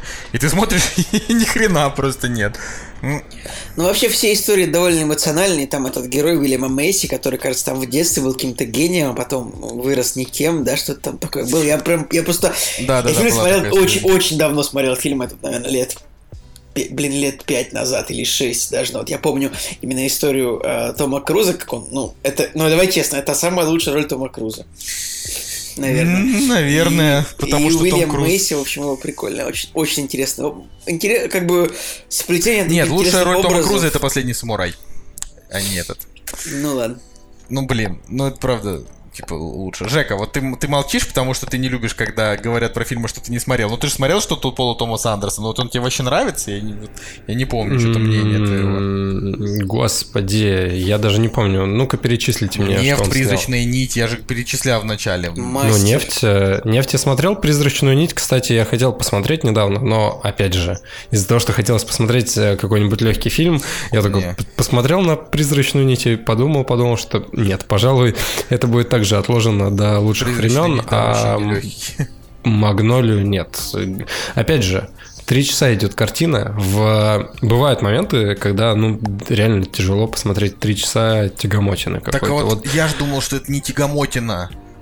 Я вот, я ну, прям ну, Спасибо, рассчитываю. что предупредил. Ну, знаете, что я хочу сказать? Вот, может быть, сейчас меня даже разнесут в комментариях. Конечно, я вообще не считаю, что это тягомотина, он довольно, фильм довольно динамичный. В том-то и дело, вот, в том-то и дело. Фишка, фильм, фишка фильма в том, что он динамичный. Там э, очень, говорю, динамичный рваный монтаж, э, камера постоянно скачет, и, честно говоря, за первые 15 минут ты уже даже устаешь от этой динамики, потому что они тебя вводят в повествование, ты не успеваешь вообще ничего понять, и ты начинаешь как бы, ну, там, понимать, что вообще персонажи делают где-то только через час. И, в принципе, поэтому первый час смотрится нормально. Дальше второй час, он как бы, честно говоря, абсолютно никакой, в том плане, что ты смотришь, но тебе не интересно, как развиваются события, ну вот, и финал ты уже ждешь, когда он наконец закончится. Короче, э, я не буду навязывать, но давайте как будем объективными. Вы не получите реально от этого фильма финала. То есть его стоит смотреть только если э, вам понравится процесс. То есть вот вы посмотрите, вам понравится, что персонажи в этом фильме делают, как они говорят, э, как, что именно они переживают. Вот если вам это будет близко, по какой-то, да, там причине личной вашей, э, может быть, тогда Магнолия зайдет.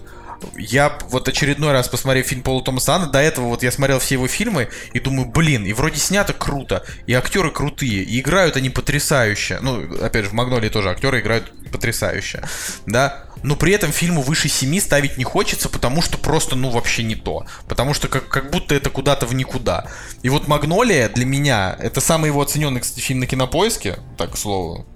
А, да, нет, нефть самая оцененная, но это на втором месте. А, и Ладно, на третьем. На втором месте Джун Джун. Э, ну, я, честно говоря, даже не знаю, что это такое. По-моему, это какая-то короткометражка. А, так что из, из, из полного метра на кинопоиске на втором, да. И... В общем, я вот ему поставил даже 6, потому что я просто я просто, ну, не знаю. Для меня это вот, это Пол Томас Андерсон в своей худшей форме. То есть, как бы, э, наверное, это типа Пол Томас Андерсон в лучшей форме, но для меня в худшей, потому что он в своей лучшей форме доводит вот эти вот ни о чемные истории просто до какого-то абсолюта. Типа он просто наслаждается каждой минутой этих трех часов, когда его персонажи не делают ни хрена. Все. Так, ну, может кто-нибудь еще хочет что-то добавить э, про то, что посмотрели, потому что наверняка же что-то еще кто-то смотрел. Не знаю, например, Женя или Николай, а, что-нибудь. Э, так, ну я вот сейчас нахожусь на середине второго сезона э, сериала «Озарк». И, в общем-то, то же самое, что было в первом, довольно прикольненько, э, напряженненько в, в меру. Но вот опять же, не могу сказать, что это прям дико крутой сериал, который всем нужно бежать смотреть. Нет, просто хороший, качественный, интересный.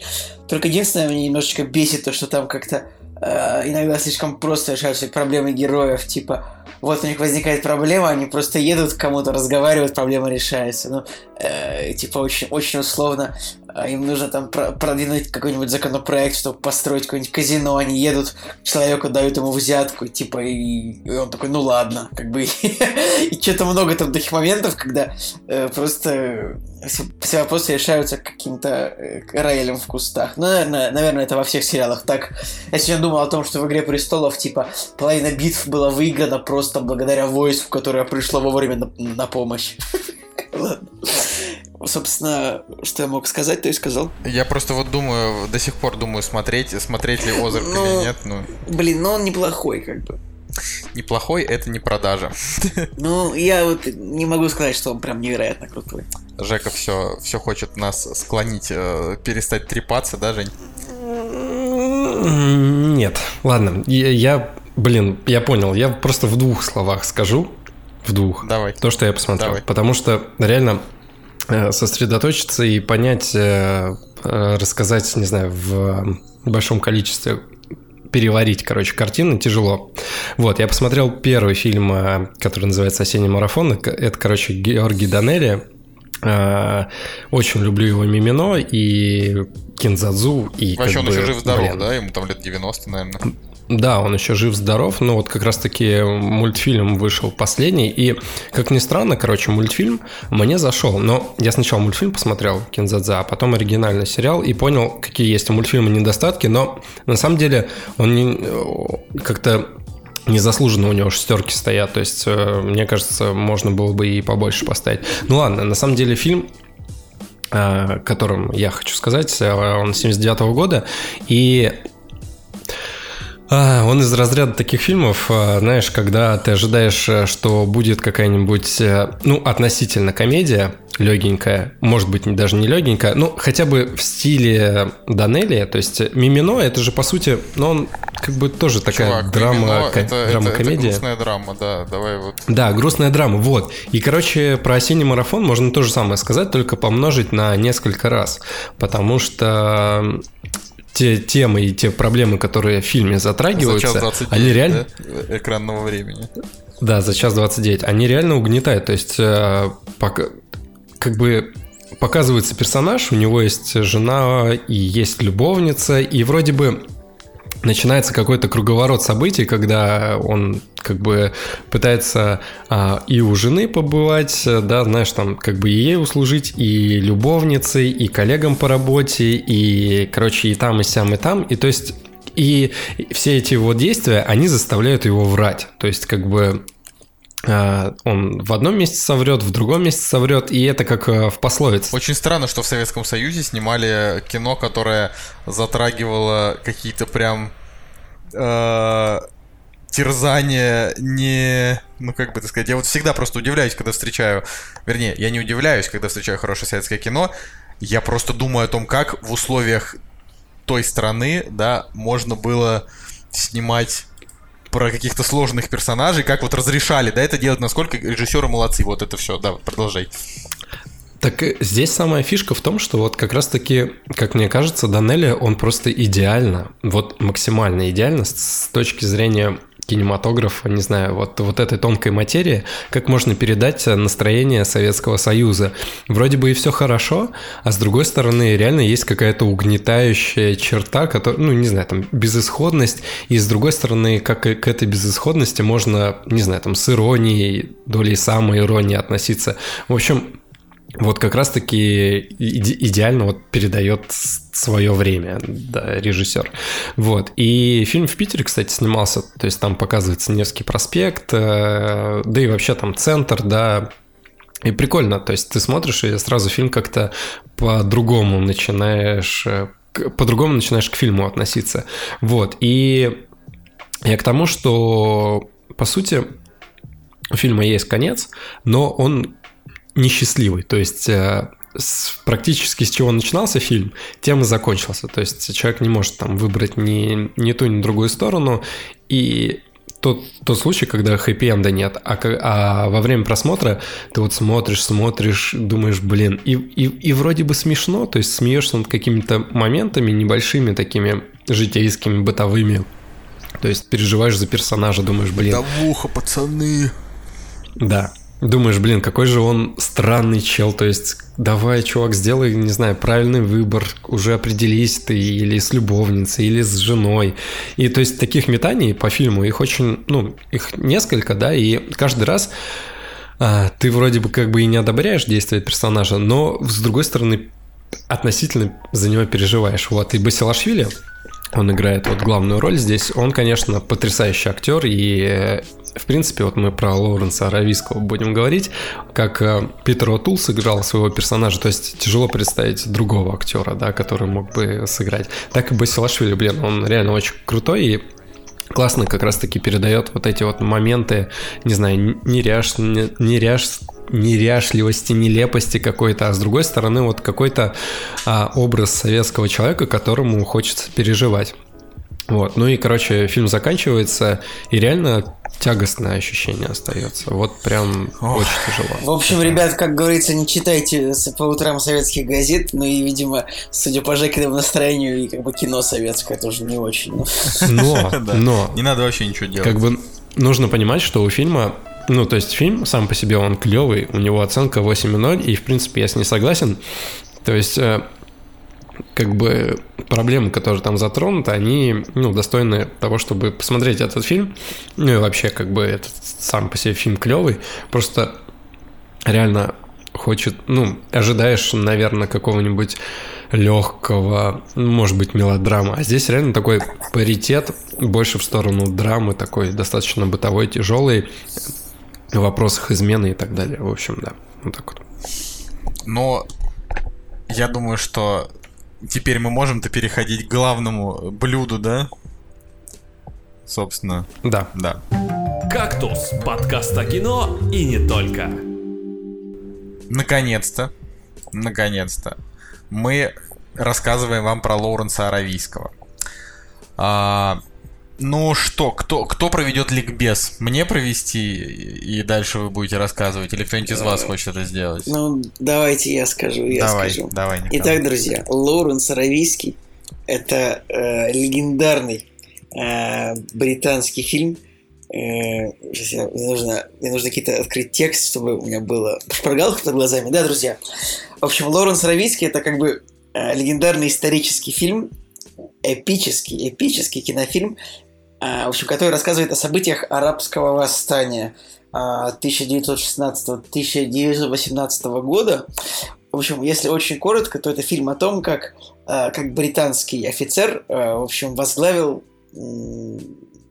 несколько арабских армий в их борьбе. Ну, как бы, это фильм 62 года, у него очень много Оскаров, он как бы считается одним из лучших фильмов в истории кино, просто потому что он такой масштабный, хорошо снятый, хорошо сыгранный, хорошо написанный, как бы вот это прям такой вот фильм такой из энциклопедии кино. А, вот что я могу сказать. Играют здесь невероятные актеры Питер Утула, Марш Шариф, Алек Гиннес. То есть, как бы это просто, это вот это, это фильм плоть от плоти кино. Просто. Кстати, до записи Коля Цигулеев очень классную штуку подметил, о которой я на самом деле не задумался, но когда он сказал, э, э, я задумался. Короче, суть в том, что в Прометее, да, Мгм, да. этот андроид, как там звучало точно? А, В общем, в фильме Прометей Ридли Скотта андроид Дэвид, ну, главный герой фильма, которого играет Майкл Фассбендер, он как бы, он смотрит Лоренса Аравийского, у него он на, по телевизорах, на телевизорах играет, и он старается подражать действиям этого персонажа. То есть вот как бы, ну, э, сам андроид подражает действиям героя из фильма. Ну, есть же немножко, да, Да, вот я да, вот и так при- да, и вспоминаю, при- при- прическа даже похожая, по большому-то счету. Я вот, кстати, даже, даже не... Ну, это же, скорее всего, Ридли Скотт просто вот этой своей э, лю- любимой... Да, конечно, да, да. конечно. Ридли Скотт со своей этой библейской эпичностью, невероятной иносказательностью такой Да. решил, вот у меня, у меня будет андроид, который будет любить Вагнера и Лоренса Аравийского. Ну да. Да. Ладно, а, собственно, я когда смотрел этот фильм, вернее, я во время его Да, извини- просмотра... и- извиняюсь, да. И еще раз, вот э, Так. продолжение ликбеза. Извиняюсь, еще раз, это мы, конечно, об этом сказали, но самое важное, что фильм длится 222 минуты, то есть 3 часа 40 минут примерно. Вот, это самое главное, что вот это очень важно. Э, В ходе опроса, проведенного журналом Empire, картина заняла первое место в списке 100 лучших британских фильмов всех времен. Ну, вот так.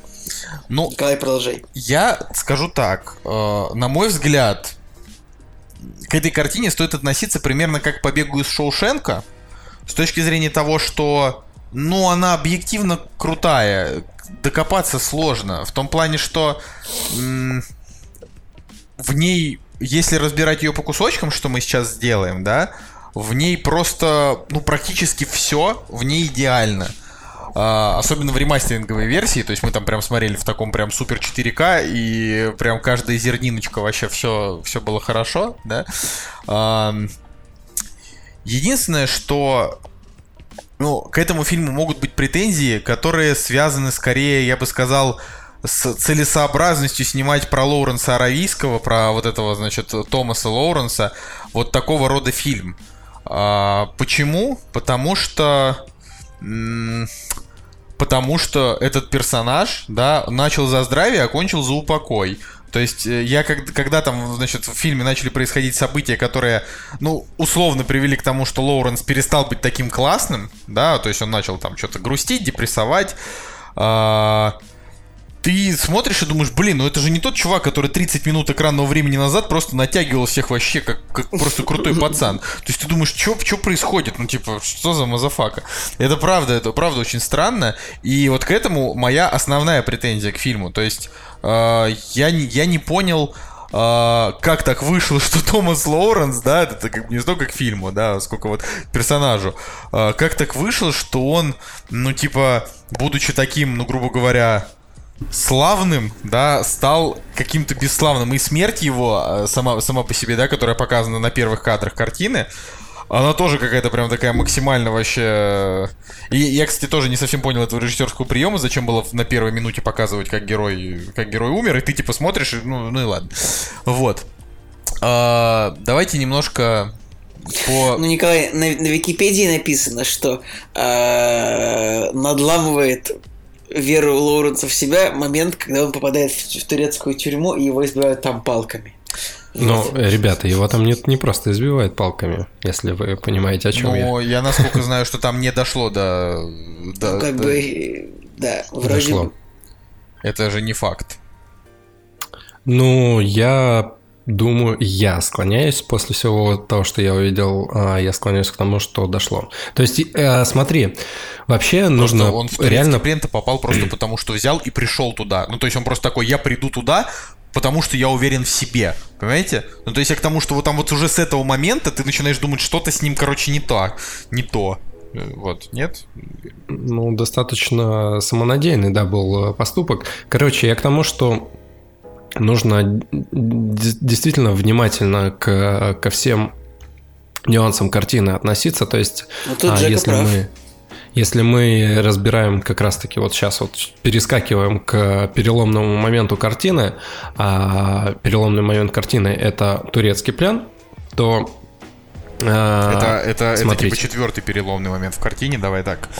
Как бы... Ну, это нет. Ну, вот для меня, как э, для зрителя, это самый важный переломный момент, потому что он полностью, он полностью меняет э, персонажа. Смотри, э, турецкий генерал или кто там был, да, он собирал мальчиков, а, раздевал их и отводил в комнату. Ну, я думаю, что не нужно показывать э, моменты, что он именно делает, но общий посыл э, понятен. И когда, соответственно, к нему попадает голубоглазый а, англичанин, я думаю, что, опять же, здесь все очевидно. И вот после вот этого момента, когда его отпускают, вот эта душевная травма, она очень сильна. То есть, как бы он не- он не боялся получать пулю в тело, да, там, то есть он уже, в принципе, чувствовал себя, ну, таким, что-то, что-то вроде... ну, даже, Мессией не- себя ну да, мессия, да, вот очень, очень правильное слово. Но вот именно душевная травма, вот эта вот, она все-таки...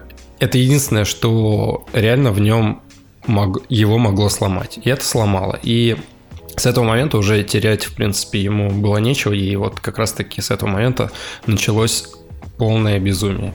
Ну, не безумие, а скатывание, еще раз говорю, что мне этот персонаж просто э, в этот момент перестал быть симпатичен, но, но то, что говорю, вот это твоя э, топовая аналитика события, произошедшего в турецкой тюрьме, э, я, блин, не уверен, что... То есть, смотри, вот Но в фильме, в фильме конкретно была история, вот я, я говорю, я просто вот... э, та- там, там, там была тема. Его задерживает турецкий патруль, отводит командиру, который, от- э, значит, отдал приказ искать людей с красивой необычной внешностью. Лоуренс отвергает его домогательство и подвергает жестокому избиению палками. Это надламывает его веру в себя. Но как бы это не должно надломать было его веру в себя, потому что он знал, на что он шел. Понимаете? То есть это даже с точки зрения именно логики человечек. То есть вот если его в жизни действительно изнасиловали, тогда можно понять. Если следовать именно логике фильма, потому что в фильме не было изнасилования. К нему он как бы его э, дал ему там знаки внимания, этот отверг, и, и он сказал, ну типа все, побейте его. И они его побили и выбросили в, в грязь, понимаешь? Причем это тоже, кстати, странно, что они его не убили, хотя он... А, он, наверное, не знал, да, кто это, кто он. Ну да, типа они не, не поняли, что это. Ну вот я еще раз говорю, не, Короче, именно в у нас не спор о том, у нас спор о том, трахнули ли Лоуренса Аравийского в турецком плену или нет. Томаса Лоуренса, а не Лоуренса Аравийского в данном случае, ну, не Ну персонажи да, фильма. ну. Персонажи фильма не трахнули, персонажи фильма побили и выкинули. Я сейчас говорю именно про персонажа, про то, что, ну, то есть, Короче, может, если они имели, да, в виду это в фильме, то не дали нам это- этого понять. А в жизни, да, скорее всего, наверное, так и было, потому что иначе я не могу понять, как человек, прошедший через такие события, мог ладно. Давайте что-нибудь в этом фильме Да, что-нибудь позитивное ну, давайте найдем, а как-то, то давайте что-то грустно. по, по этим по кусочкам, да, все-таки пойдем. А, какой, какой у нас сюжет? Да, сюжет в том, что а, значит, молодого красавчика, значит, британского а, офицера его направили, в общем, на- направили к арабам, и чтобы арабы воевали против турков. И э, вот с первой же минуты фильм начинает казаться охренительным. Вот я говорю, мне вот так. То есть там совершенно сумасшедшие длинные планы, невероятная картинка, опять же, вот ремастеринговая версия, просто невероятная картинка. Сумасшедшая, абсолютно шикарная актерская игра. Хор- просто крутейший оператор, работа со звуком. То есть вот я получал удовольствие из вот того времени, что мы его смотрели. Мы смотрели его весь день, потому что мы иногда делали там каждые где-то 40 минут, мы делали перерыв там на полчаса, иногда там выходили, не знаю, там покурить, пожрать, да что угодно, да, А, потому что фильм-то очень долгий. Вот. И, э, значит, мы получали удовольствие от каждой минуты этого фильма. Вот я хочу, хочу, да, вот это сказать. Вот, не знаю, Женя, скажи что-нибудь Да. там тоже. А то А, ты что-то ну- погрустнел, давай-ка развеселись. Не-не, я не погрустнел, просто а, и на самом деле э, так вот в биографию Лоуренса я не углублялся, но вот сейчас, э, открывая всякие статьи, в принципе, в его мемуарах у него достаточно подробно описано то, что над ним грубо надругались, автор во всех подробностях и весьма красочно описал сексуальное издевательство, которым ему пришлось подвергнуться. Впервые Лоуренс упоминал об ужасном насилии в неизданных мемуарах, датированном 19 годом. Ну, видишь, в фильме, в фильме этого, не- этого не показали. Да, да блин, ты понимаешь, что в фильме не нужно было этого показывать. Да, это тонкий, ну, ну, это реально очень тонкий момент, который как бы тебе намекает на то, что с ним происходит, и по поведению персонажа дальше в общении с а, с другими персонажами, да, то есть когда он к себе попадает а, в командование уже к а, британцам, да, и- ничего человека так не может надломить, как, э, ну, действительно фи- физическое вот это вот насилие, насилие над его душой и так далее. То есть для него, для, блин, британца с голубыми глазами, это, конечно, ну, вообще катастрофа в полном смысле слова. Конечно, он находит в себе силы, чтобы дальше хоть что-то делать. Но опять же, все события фильма, они для меня, опять же, красноречиво говорят о том, что вот у него был такой надлом. Ладно, нет, если по самому фильму говорить, то а, опять же по предыстории небольшой, то есть я уже говорил, что у Дэвида Лина мы сначала посмотрели «Доктора Живаго», и лично для меня, на самом деле, с точки зрения Блин, вот я даже не знаю, вот не то, что с точки зрения истории, а с точки зрения, может быть, проблемы, которая более очевидна в историческом плане, наверное, да, доктор Живаго, он более интересен был для просмотра. То есть там эти три часа, потому что доктор Живаго тоже идет там столько же, наверное, столько же по времени, да, 3 часа 17 минут он идет чуть меньше. То есть он с точки зрения восприятия, с точки зрения проблем, он более, более понятен. То есть это как бы тебе дают смотреть, ты смотришь, воспринимаешь, что-то додумываешь, но не в такой степени, как в Лоуренсе Аравийском, в котором реально нужно хвататься вот за каждую деталь, хотя, казалось бы, этих деталей на протяжении там трех с лишним часов их очень много. И поэтому вот как раз-таки а, эта, эта картина ну, достаточно тяжела для восприятия. Реально осилить 4 часа очень сложно, чтобы понять всю глубину проблем, которые есть э, в данной картине. И она не выражена, вот знаешь, как четкой линии, где добро, где зло, где плохо, там черно-белое и так далее. А вот действительно проблемы выражены в э, человеческом восприятии, проблемы вообще человека, что он из себя представляет, ну и, и так далее. То есть там вот таких вопросов по мелочи, которые, да, э, задаются, их очень много, и, и и вот если их все в единое целое сложить, тогда да, тогда у фильма есть какая-то общая структура, общая проблема, да, там, зачем этот фильм нужно было снимать, экранизировать и так далее.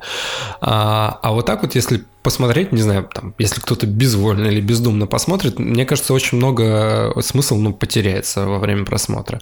Вот. А первая, первая часть фильма, первый акт вообще, да, с, с его прекрасными увертюрами, которые сами по себе музыкальной композицией минут 7, наверное, идут. А, Первая половина фильма, она на самом деле достаточно легко воспринимается, но опять же из-за того, что и Питер Утул здесь э, в самом начале своего персонажа Лоуренса, Лоуренса Равицки, он в самом начале своего становления, то есть он такой легкий на подъем, а, позитивный, энергичный, реально вот с этими горящими голубыми глазами. Такой вообще Потряс- рубаха парень, сорви голова просто такой. Да я сейчас Да. поеду к этим арабам, я их там просто, мы там, я, я их возглавлю все сделаем. Да, да, вот. И, ну, действительно интересно смотреть и воспринимается как э, действительно большое такое полотно, приключения, не знаю, с пейзажами, баталиями, с диалогами. Ну, то есть реально э, интересно наблюдать за всем, что происходит. И, опять же, в первой половине фильма есть изменения персонажа, то есть как он вовлекается во всю вот эту вот э, арабскую тематику, да, как она становится ему близка. И на самом деле реально очень э, очень много вопросов, опять же, да, я повторюсь, задается, то есть и э, национальные какие-то, да, темы, то есть э, неприязни и так далее, так далее. А, вот если Аватара посмотреть, да, я помню, что когда мы записывали ролик к Варкрафту, когда вот эта вот тема, знаешь, а, свой Среди приходит... чужих, чу- да-да-да. всего, да, приходит, становится своим и восстает против своих, короче, бывших. А, и нам тогда человек такой в- он в комментариях написал, ну приведите еще примеры кучи таких фильмов, где вот эта вот те- тема, типа вот только в Варкрафте и в Аватаре. Да такая куча, была». Варкрафт, Дюна, Аватар, как бы... э, танцы с волками, вообще миллион. Вот, и по идее здесь, ну, как бы, вот если вот прям совсем топорно говорить, то по идее, как бы, да, вот он э, вливается вот эту всю тематику Востока, пустыни, ему становится интересно, он как бы отвергает э, частично все вот эти вот а, темы, не знаю, там, глобализации, те негативные стороны а, современного человека, да, который там в, Брит... в Англии там живет и так далее. То есть ему ближе вот с природой быть наедине, там, не знаю, какими-то вот э, трушными вещами, да, такими естественными, а это его все привлекает. Вот. И, и как бы как зритель, да, начинается вот это вот все, все развитие истории, круто, да, и как бы такое, знаешь, классическое повествование. А дальше реально вот второй акт, это действительно слом, а, деградация персонажа с точки зрения, ну, то есть как бы Сначала он как позитивный, да, такой вот, ну, прям реально белое такое что-то, да, а- однозначно правильное. А дальше идет вот эта вот травма, а, сумасшествие и, так, и вот э, то, к чему он приходит. Забавно, что, ну, действительно забавно, что вначале показана смерть, его нелепая вот это вот.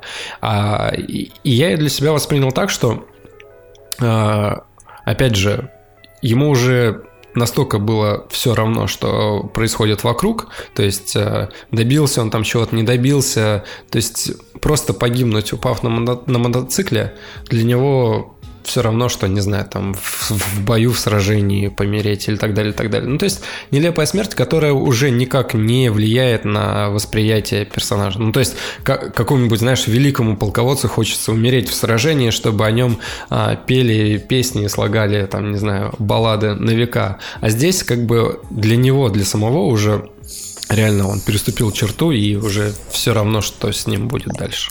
Николай, вот ну это был сейчас, вот это расскажи. был сейчас монолог. Хороший, Жеки. да. Прямо, прямо хорошо, хорошо. Ж- Жека прям, да.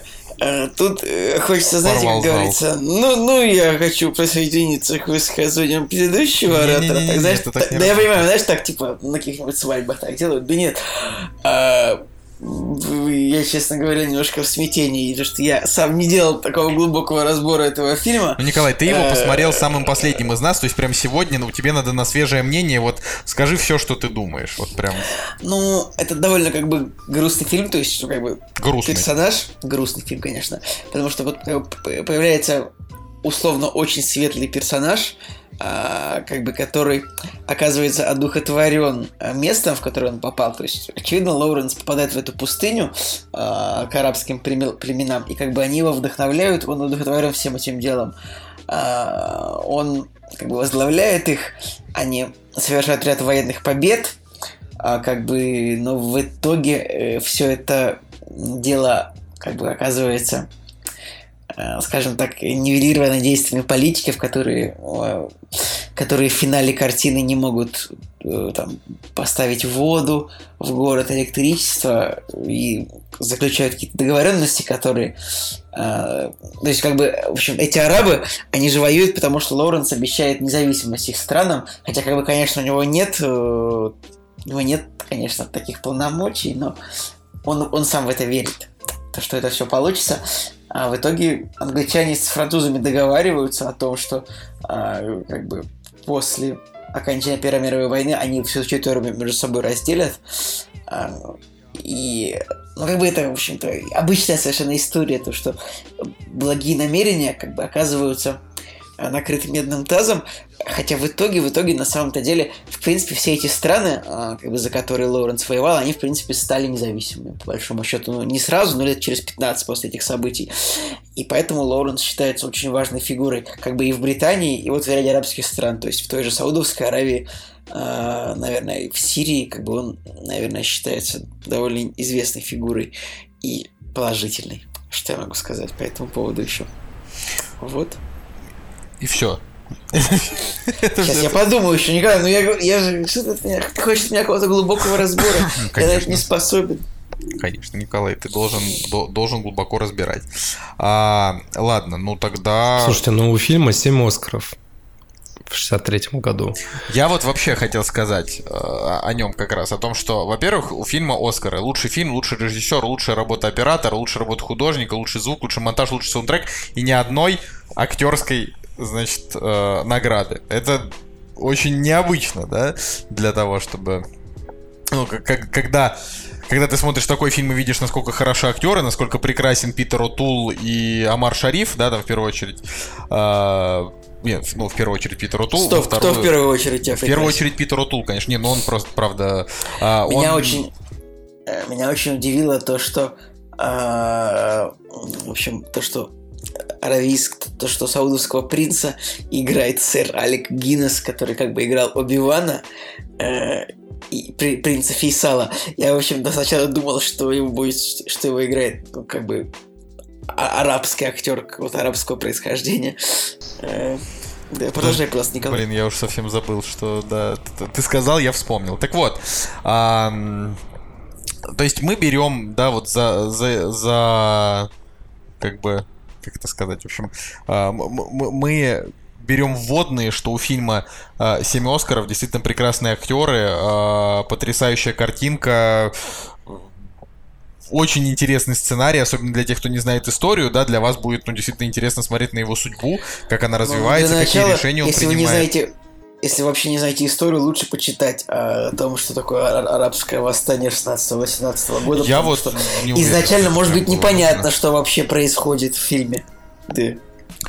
Типа, почему там Египет, англичане, Саудовская Аравия, Турция, какие вообще терки. Но э, давайте введем, может быть, эту информацию. А, в двух Пожалуйста. словах, как бы Турция как бы владела очень большим количеством территорий на Ближнем Востоке, то есть и, и Дамаском она владела, то есть э, современной территорией Сирии, и э, Саудовская Аравия современной территорией.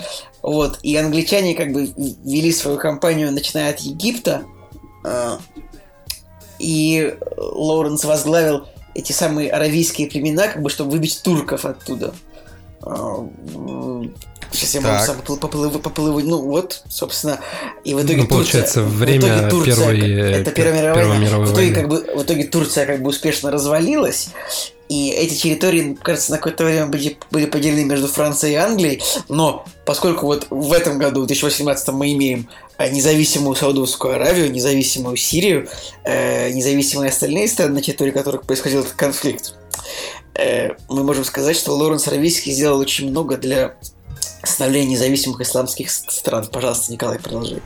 А вот Ну, не, подожди, подожди. Так. Вот э, как раз-таки про вот эти вот все территориальные претензии разных стран на земли, вос- восточные земли, реально вот э, даже э, уходя от контекста главной проблемы фильма, да, вот просто взять контекст э, войны, это же действительно ужасно. То есть Фильм достаточно достоверно очень многие моменты показал, и, допустим, когда а, арабы на лошадях э, с саблями или что у них там, ну вот с холодным оружием пытаются как-то противостоять самолету, который из а, пулемета их расстреливает и скидывает бомбы, ну это действительно показывает ужас войны. И когда человек а, в а, Лоуренс Аравийский, да, когда он проникается вот этой вот всей территорией, народом его культурой, пытается действительно отстоять э, их интересы, а по факту на самом-то деле за ним стоят, э, за ним стоят империи, да, которые вот-вот готовы раздербанить сами и прибрать к своим рукам эти земли. То есть, как бы, все равно выгода вот эта вот политическая, она там э, существенная, да, военных. То есть они же его предали, по сути, э, Лоуренса Аравийского. Он сделал свое дело, э, и получается... Ну, я вот бы- здесь вообще считаю, что не совсем та история. То есть, как бы, а, каждый раз, когда они ему говорили, чувак, мы поступим вот так, он их либо переубеждал, либо как-то их, как это называется, правильно, а, он их всячески шантажировал, всех своих этих во- военачальников. Поэтому, ну, я не знаю, насколько... Не-не-не, там, там был э, момент, опять же, во второй части, когда а, вот этот вот пред- председатель а, на чьей стороне был Лоуренс Аравийский, он общался уже с высшими чинами англичан При- и так далее. принц Фейсал. Да, да, да. Да, вот. Там как раз-таки был показан момент, что типа спасибо, ты славно потрудился, но мы... Теперь уезжай домой, да, все. Да, да. И то есть как бы реально вот там вот момент вот этого вот э, ну, можно, да, назвать предательством с какой-то стороны. Опять же, э, просто бизнес, типа ничего личного, но это уж совсем, если грубо говорить. И это тоже, и это тоже как бы а, а, оставляет огромный отпечаток на, пер, на персонаже, да, на героя, потому что Опять же, если судить по фильму, а, потому что он а, в глубине своей преследовал изначально какие-то высокие цели. Да, в конце он добивался этих целей уже какими-то жесткими методами, но все равно он был предан да, своим идеям, своим а, мыслям, своей стратегии, да, а в итоге оказывается, что он на самом-то деле особо и не нужен ни то, ни, ни другой стороне, то есть он просто как бы пешка в определенный момент игры. Короче, ну так вот я для себя это понял. Короче, печально. Вот это вот прям реально вот эти вот все военные политические моменты, они наводят ужас в определенный момент. То есть, когда для людей вот э, не важны, не важны людские жизни, но а важно вот, не знаю, поделить территорию, блин, награбить, там, получить больше дохода и ресурсов и так далее. Ну, такова, знаешь, история наша. Ну да. Мне да. еще понравилось в фильме, что на, на самом деле, несмотря на то, что он действительно такое четырехчасовое полотно, а, по факту, если не брать вот то, о чем ты говоришь, что эти переломные моменты, в фильме действительно есть два куска, которые можно условно разделить на серии.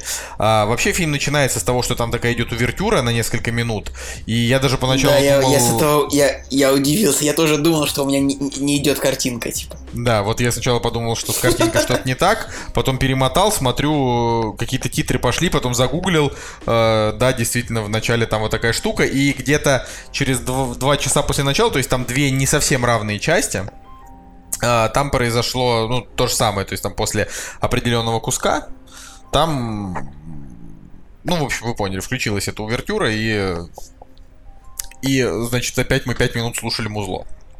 Короче, если вот говорить о каком-то вот моем восхищении, ну, то есть я уже сказал, да, о том, что картина понравилась тем, что это действительно прям типа супер масштабно, если это сравнить, то с Бондарчуком «Война и мир», вот, например, да, который не Федор, а который Сергей Бондарчук, да, то есть там действительно вот, там или какие-нибудь «Они сражались за родину», когда фильмы старые... С освобождением, скорее, можно дать сравнить, наверное. Какое освобождение? Я вот не смотрел такой фильм. Ну, это тоже советский, очень, очень, очень долгий советский фильм о, собственно, Великой Отечественной войне. Смотри, я вот говорю, что вот, например, эм, я не знаю про освобождение, ничего сказать не могу. Почему я могу сказать про этот про, там, допустим, они сажали за родину или война и мир, э, ой, да, война и мир, да, потому что это прям э, масштабные картины, крупнобюджетные, с такими крутыми батальными сценами, которые сняты вживую. То есть не просто типа там компьютерная графика, 15 нарисованных танков, да, там реально куча танков, куча народу, статистов, да, и так далее. И ты смотришь и думаешь, ни хрена себе они вообще просто заморочились. Ну, то есть это же вообще дичь. Сейчас, сейчас просто зеленый экран и три мужика, все остальные это дублир, дублирование вот этих трех мужиков. То есть всем, всем плевать, да, в этом плане. А, ну, ну, ну да, все, вы уже много я... говорили. Дайте, дайте, Сейчас, дайте, я, не, дайте просто мне. Коля привел а, освобождение. Я думаю, что все-таки тяжело освобождение сюда при, притянуть, потому что, ну да, типа оно масштабное, но там все достаточно просто. То есть есть э, как бы проблемы, которые ну, нужно решить. Ну, там линия такая, знаешь, достаточно прямолинейная, а здесь все-таки такое. Вот что реально ближе к войне и мир, на мой, на мой взгляд. Ну, короче, э, охреневаешь в первую очередь от вот такого сумасшедшего масштаба, э, дальше от того, что я уже перечислил ранее, вот, и о том, как вообще, э, значит, вот в те годы, условно, там, в 62 году, э, как подошли к тому, чтобы сделать биографию. То есть они прям реально разобрали по кирпичикам э, период, и у тебя не остается никаких вопросов, да, вот кроме того основного вопроса, типа, что же с ним произошло, что он надломился, конкретно по фильму. Вот, то есть тебе не рассказывают, каким был Лоуренс до этого. Тебе очень мало показывают о его жизни после тебе показывают прям очень все подробно, как было в, да, в, в, в, этот, в этот момент. Вот. И, на мой взгляд, э, значит, из минусов картины, которые можно, ну, в любом случае, да, какие-то какие минусы есть, несмотря на то, что у меня там фильму стоит девятка, я им прям восхищен, а, можно, ну, формально накидать минусов. Первое, это то, что фильм биографический, и он без уклона, например, в батальную картину, или, например, в сильно драму, или в сильно боевик, или в триллер, например, да, там и так далее. Ну, в плане того, что а, обычно биографические картины, они имеют какой-то ярко выраженный жанр. Вот. А так как Лоуренс сам по себе был асексуальным персонажем, как, как поговаривают, типа не особо интересовался вообще всеми этими делами. А картина вот она тоже какая-то такая немножко асексуальная, то есть она такая, так, знаете... Э, ребят, с точки зрения 2018 года это же чудовищный фильм, потому что здесь нет вообще ни одной женщины. А, ну, вообще, вообще, кстати, есть. А, вот это сказали о том, что в фильме нет ни одной женщины, но на самом деле там, там есть женщины. А, в... Где? Ой, когда они шли отрядом и вырезали одну деревню. Ну, типа там, там лежали там, просто трупы. Там, там, по-моему, была одна вот прям. Короче, я к тому, если, что я помню, Если я они вырезали их. Ну, ну, там... Может быть, кстати, женщины были э, в этих, ну, как раз в тех дополнительных шести минутах, которые ты просто не увидел, потому что смотрел э, не режиссерскую версию, я не знаю. Я правда не знаю. Ну, в общем, э, это, кстати, правда. Мы тоже удивлялись, что там вообще это как бы фильм такой, знаешь, немножечко главный герой как бы белый успешный мужчина. Ну, то есть, это же вообще как бы... Белый, голубоглазый, блондин, высокий. Да, то есть вы что, охренели такое кино, что ли, снимать в 62-м-то? Вот, но, в общем, Uh, вот, блин, ты сбил мою мысль. Это так как вот этот герой, uh, он, он не очень интересующийся, так сказать, uh, сам по себе фильм, он тоже такой в этом плане суховатый. То есть он интересный, яркий и так далее, но он очень сухой на эмоции. в нем и, и как бы и, и не жанровый. Но я начал говорить про минусы, да, мне кажется минусом, что при всей вот этой вот как бы при всем этом отсутствии драмы, да, в этой, в этой, в этом, в этой биографической картине, то есть того, что тебе очень редко, когда бывает там тяжело или кого-то жалко, то есть, ну ты просто наблюдаешь и тебе интересно наблюдать, но ты не чувствуешь а, какую-то эмоциональную сопричастность никому из персонажей, в принципе, практически, да. В какой-то момент начинает нагнетаться какая-то вот такая вот драма, которая, ну вообще вот ни к селу, ни к городу. Например, когда а, Лоуренс идет, а, значит, с двумя а, слугами со своими через Синай, да, и вроде как а, должно быть э, ясно, что это такой очень тяжелый переход, и там можно его и не пережить, но по факту они это просто, ну там, неск- в несколько минут раскидывают, как они тут шли, тут укрылись от песков, тут тоже спрятались, здесь все нормально. Ну, ну, знаешь, Николай, Николай, вот там ведь даже их самый первый переход, то есть когда он берет 50 человек, и ему говорят, вообще-то эту пустыню мы не перейдем, а как бы они ее переходят, и он даже умудряется вернуться назад, чтобы еще спасти одного героя, как бы, который там отстал. Так да, фишка в том, что То вот, есть... говорю, вроде, вроде как... Ну, я это к тому, что именно поэтому я и говорю, что у фильма нету вот эмоций таких. То есть ты э, не до конца понимаешь, что то, что они делают, это действительно сложно. То есть мне, например, казалось, если они говорят, мы не перейдем пустыню, ты да, подумаешь, ну у вас да, же верблюды, и типа вы я идете прямо. Я с тобой дико согласен, что иногда не понимаешь, насколько сложно происходящее в фильме. Вообще, ты сейчас так это емко и правильно сказал. Вообще. Вот, и вот, и вот я говорил о том, что вот, значит, вот этот вот а, один из мальчиков в итоге погибает а, во время перехода через Синай, и тебе как бы жалко его, и ты такой думаешь, блин, ну, то есть это печально, мальчик там все такое преданный. Во-первых, его не особенно раскрыли предыдущие, да, там, значит, минуты картины, часы, да. А, во-вторых, это драма, которая случилась из ничего, потому что они переходили как бы через этот Синай, но это не выглядело сильно тяжелее, чем их любые другие переходы. А, поэтому, ну, то есть для, для зрителя мальчик просто вот он был и вот он умер. Так случилось, да? А, может быть, так фильм и хотел показать. Хотел показать как бы сухость жизни, да, что Братиш. вот она такая, какая есть. Типа, вот сейчас ты жив. Братиш. А что такое? Ну, фильм так и хотел так показать. Вот я и говорю. Есть, ну, типа, опять же, это же это же становление персонажа. То есть до этого у него не было потерь.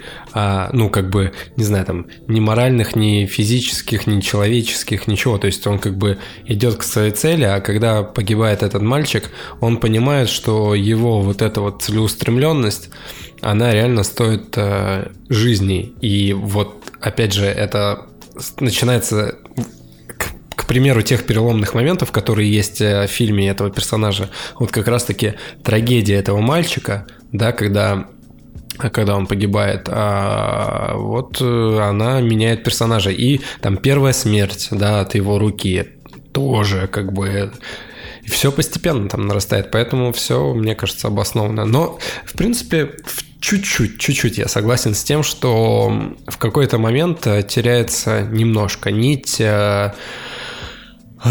даже не то, что повествование вот это вот, а как бы, ну, действительно, там может быть, может быть излишне затя... затянут вот, вот эти вот все переходы, раз, страдания. Мне вот как раз не показалось затянутым, я это воспринял как режиссерский прием. Но в том плане, что это как бы фильм долгий, и он страдает, но, вы тоже страдаете. Я так но, это воспринял. Но, но, но типа в фильме реально объективно слишком много сцен, где просто верблюды идут по пустыне. То есть как бы да, но из, этих, и, из этих сцен можно целиком нарезать еще один фильм. Типа минут на, минут на 95. Ну, как бы они, все, они все крутые, да, но их очень много. Нет, ну не на 95, ну на 15, наверное, можно. На короткометражечку, типа а, верблюды идут, знаешь, Кстати, я никогда до этого фильма я не знал, что верблюды умеют бегать, на самом деле. Факт. Я думал, они только, я тоже не я знал. думал, они только ходят. Я тоже не знал. Это, причем они так бегают прям так это здоровенько, прям как лошади. вообще так скачут, вообще как, как москали. Так вот, а, а, вот я, да, говорил Москали о том, что... вообще-то наоборот не скачут. Да? Ну ладно. Кто не скачет, тот москаль. Значит, э, неважно. Короче. Да. А, я говорил про то, что вот первый минус это такая непонятная драма, да, которая, ну, это именно, опять же, я говорю, это минусы только с точки зрения того, чтобы обозначить, что именно мне в этой картине типа не понравилось. Это не объективный минус, э, как, я не знаю, да как, я не знаю, как, как говорить о том, что фильм Слендер плохой, просто потому что он объективно плохой, там все плохо. Нет, здесь как бы здесь все хорошо, просто лично для меня вот такая вот история. А, во-вторых, конечно, а, именно с точки зрения фильма я, правда, так и не понял, почему Лоуренс скатился в дерьмину вот в такую, да, то есть это вообще... И Uh, это, говорю, лично мне фильм этого не показал. Мне, мне фильм так и не объяснил, я даже так скажу. Uh, самый главный вообще минус для меня лично этой картины — это то, что мотивация Лоуренса нам передается только через его поступки.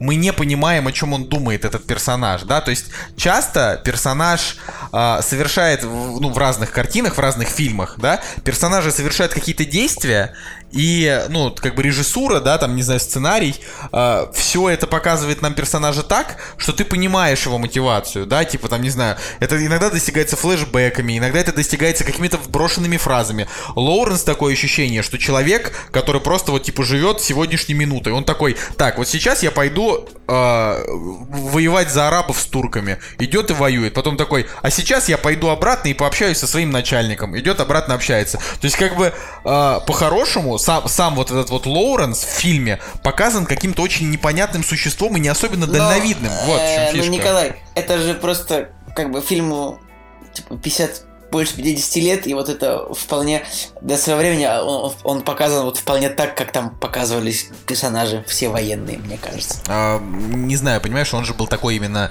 То есть в начале фильма показано, что он такой немножечко такой авантюрный, что он там что-то... А, и немножечко такой творческий, потому что он рисует карту. И ты такой думаешь, блин, наверное, Лоуренс, вот он такой как раз авантюрный и творческий. А по факту Лоуренс, он просто... ну, как бы... Ну, такой ловкий паренек. То есть он соображает, что делает. Он не глупый. А, но мне непонятно, сейчас я просто договорю и все, я отдаю вам опять э, мяч на, на вашу сторону. То есть для меня главный, главный минус это то, что, э, значит, Питер Атул просто шикарно сыграл, да, Лоуренс, вообще говорю, шикарно, все, вот просто запомните, пожалуйста, шикарно. Но именно сам Лоуренс, да, вот он какой-то странный, типа, э, скорее всего, он такой, да, был и в жизни, потому что вряд ли бы они, потому что вокруг, вокруг Лоуренса Аравийского персонажи испытывали эмоции и мотивацию у всех людей, даже вот тот, когда там, я не знаю, Мар Шариф взял, убил его сопровождающего в самом начале, я такой думаю, эй, ну какого хрена? И он как бы объясняет, у меня мотивация такая, потому что и там, ну, как бы раскидывает это все. И ты такой понимаешь, да, он как бы, ну, тебе не очень приятно, что это произошло, но ты понимаешь, почему это произошло. А почему Лоуренс совершает какие-то определенные действия? Потому что ему приказали, или потому что он действительно что-то почувствовал. Это непонятно, потому что он какой-то вот такой вот э, мертвый в своих эмоциях. Все.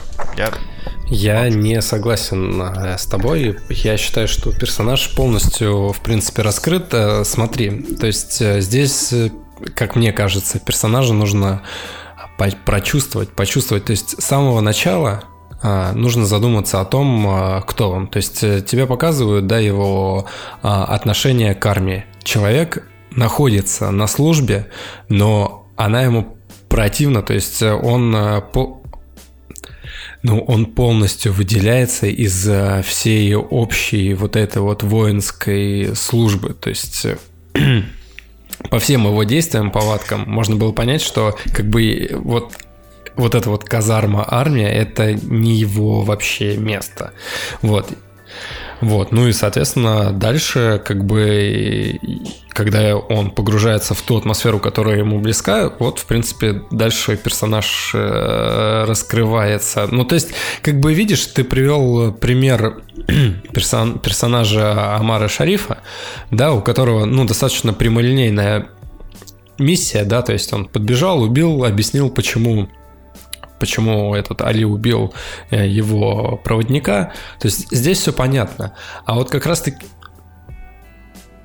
Вот, а как раз таки с самим Лоуренсом, ну, здесь действительно нужно цепляться за все детали, которые показывает режиссер, и тогда, ну, в принципе, да, если их может быть, немножко додумать, может быть, немножко пофантазировать, да, и тогда картина полностью раскроется. Я думаю, что, ребят, если вот у вас есть, правда, а, свободный день целый, можете посмотреть фильм. Можно, в принципе, его, правда, разбить на... Как бы фильм состоит из двух частей, там между, типа, первая часть, между ними интермиссия, да, и вторая часть. И, наверное, можно даже посмотреть его в два присеста, как это сделал Женя, я думаю. Э, Даже, наверное, будет попроще, чем так, как мы поступили мы с Николаем. Но на самом деле нет ничего плохого, чтобы смотреть его в два присеста, потому что он как раз э, снят в таком классическом стиле, как, знаете, такие фильмы типа Анжелика Маркиза Ангелов, например, ну, то- тоже такое классическое там крутое кино. А, м, то есть э, его вполне можно, как бы так как оно долгое, да, можно считать, что Лоуренс Аравийский это типа не четырехчасовой фильм, а ну как Два фильма по два два часа. фильма по два часа, да, типа или там не знаю. э, Три фильма по часу с лишним. Там, ну, то есть там две вот эти вот интермиссии, которые разделяются черным экраном, но в целом там есть где-то ну не знаю, ну как минимум 4 там есть куска, которые можно логически друг от друга отделить, да, типа вот он пришел, вот он расположил, вот они завоевали, кусок отрезали, потом они там, не знаю, перешли еще там кусок, ну и так далее. И дальше как бы и четвертая часть это уже после всего, когда он э, ходит уже по этому городу, понимает, что никому не может помочь, и все, и, и- и- и финал. Вот так я вам скажу. В общем, я думаю, что на самом деле мы полноценно поговорили про Лоуренса, подвели черту просто вот этого отрезка времени. Да. И, ну, все, в принципе, упомянули. Я думаю, что Не, вообще нужно сказать, такие- что Что? Да, ты хочешь нужно обратить внимание вообще на большинство квартир, к- картин Дэвида Лина, а, потому что многие из них, многие из них достойны того, чтобы их посмотрели. То есть э, по оценкам, по наградам, номинациям, по Давайте так, тем а, пацаны. актерам, которые у него в фильмах играют. Пацаны, пацаны, вот смотрите. а, У него есть фильм 58 года, который называется «Мост через реку Квай». Да, я, я вот о нем думал У него тоже есть долго. 7, Оскаров, 2.35 он идет и так далее. Он не, та- не такой долгий, да, можно вполне посмотреть. Я хотел сказать, давайте, давайте назначим количество лайков, которое, если мы соберем, мы посмотрим так, это- этот фильм, например. Если вы, конечно, хотите, чтобы мы его посмотрели. Потому что, хотя я в целом не против, на самом деле это не настолько будет челлендж. Может быть, челленджем сделать какой-нибудь реально еще один четырехчасовой фильм. Я просто не знаю, типа искать 100 лайков, и вот мы смотрим четырехчасовой фильм. И вот как хотите. Где же ты возьмешь 100 лайков? Не знаю, где-нибудь, знаешь, когда хотели, тридцаточку-то собирали, я, вам- я так скажу. Ну, 30 не 100. Ну, а так, нас ребята, ребята, ребята. Ладно, мы Короче, подумаем. в- внезапный интересный факт. То есть э, зашел я на страницу фильма «Мост через реку Квай», а, и там в а, фильмах, которые похожи, которые Кинопоиск рекомендует, там есть а, «Мотылек», фильм, который мы в премьерах а, давеча обсуждали. Вот, и, и оказывается, оказывается, что это ремейк, то есть уже был а, фильм с Дастином Хоффманом и Стивом Маквином. Вот, и у него есть номинация на Оскар, как бы, как бы оценка 8.0. То есть то, что, то, что сейчас показывают, это ремейк. Пау. Это, кстати, очень интересный факт, действительно. И вообще у меня, у меня, у меня мечта реально посмотреть все восьмерки. Потому что среди них наверняка очень много фильмов, которым я поставлю девятку там и так далее. Ну, короче, вот мне прям вот кажется, что очень много хорошего кино все еще прошло мимо нас, но я, я очень рад, на самом деле, что я посмотрел и э, Лоуренса Аравийского, и что на этих выходных посмотрел Магнолию, потому что я как бы закрываю для себя вот эти вот гештальты, иногда очень важно, ну, как бы вот просто закрыть этот рубеж для себя и понять, что все, на этом все, я больше не вернусь к этому. Да тут вопрос даже не гештальтов, не знаю. Лично я получил от Магнолии в свое время очень большое удовольствие. От Лоуренса я тоже получил определенно, ну, как бы мысли определенно навел. То есть я сейчас буду, несколько дней явно буду пребывать в таком вот... Тут Петербург как бы жутко мокрый и серый, но я буду думать о том, что где-то есть прекрасная пустыня, в которой, а, над которой палит солнце и синее небо, и там до сих пор, наверное, на верблюдах какие-нибудь бедуины ездят, и, иногда, может быть, даже в школе вспоминают о Лоуренсе Аравийском, как бы, так что... Ох, да, звучит это все, конечно, очень хорошо. Ну, э, я вам чисто от себя просто по-человечески скажу, господа, э, увеличивайте, расширяйте свой кругозор, увеличивайте количество просмотренных старых картин, а, я не скажу вот эту фразу тупую, типа вы же нам потом спасибо скажете, потому что это как бы это все бред и нравоучение. А, вопрос именно в том, что если есть возможность стать лучше, употребив при этом видеоконтент, например, а не там прочитав тысячную книгу, а вы, допустим, небольшие любители читать, да, вот смотрите классическое кино. А лучше, конечно, и читать, и смотреть, и все на свете делать. Вот. Я думаю, что на этом действительно можем закончить уже. Потому что да? что еще, да, чё, чё еще тут рассказать? Мы уже даже и про отсылки успели рассказать, и про все на свете. Вот. Так что... Чё? Есть, пацаны, что добавить? Или прощаемся? Да не, я думаю, прощаемся. Действительно, мне кажется, хороший выпуск получился. И приятно, когда мы все втроем все-таки обсуждаем э, одну картину, и у каждого из нас есть мнение, которое совпадает или не совпадает. Э, почаще бы такие моменты были. Да, к слову, кстати, Deadpool 2 выходит сейчас на, на DVD. Или уже вышел. Ну, типа, цифровой релиз. И э, там, типа, расширенная версия, он длиннее, длиннее. И, так прямо идет реклама. Я в Инстаграме видел, что вот, мол, перес... ну, типа, смотрите меня в цифровой версии, там больше, типа, там, что-то на 10 минут, я такой, нифига себе. Хотя не то, чтобы мне прям офигеть, как понравилась вторая часть, но когда, когда знаешь, каким-то эксклюзивчиком тебя манят пальцем, ты такой, о, буду смотреть. Вот такое. Ладно. Ладно, господа, а, простите меня за это, за, за, за, эту, за эту чушь. А, с вами был Николай Солнышко. Николай Цугулиев. И Евгений Москвин. «Кактус» — подкаст о кино и не только.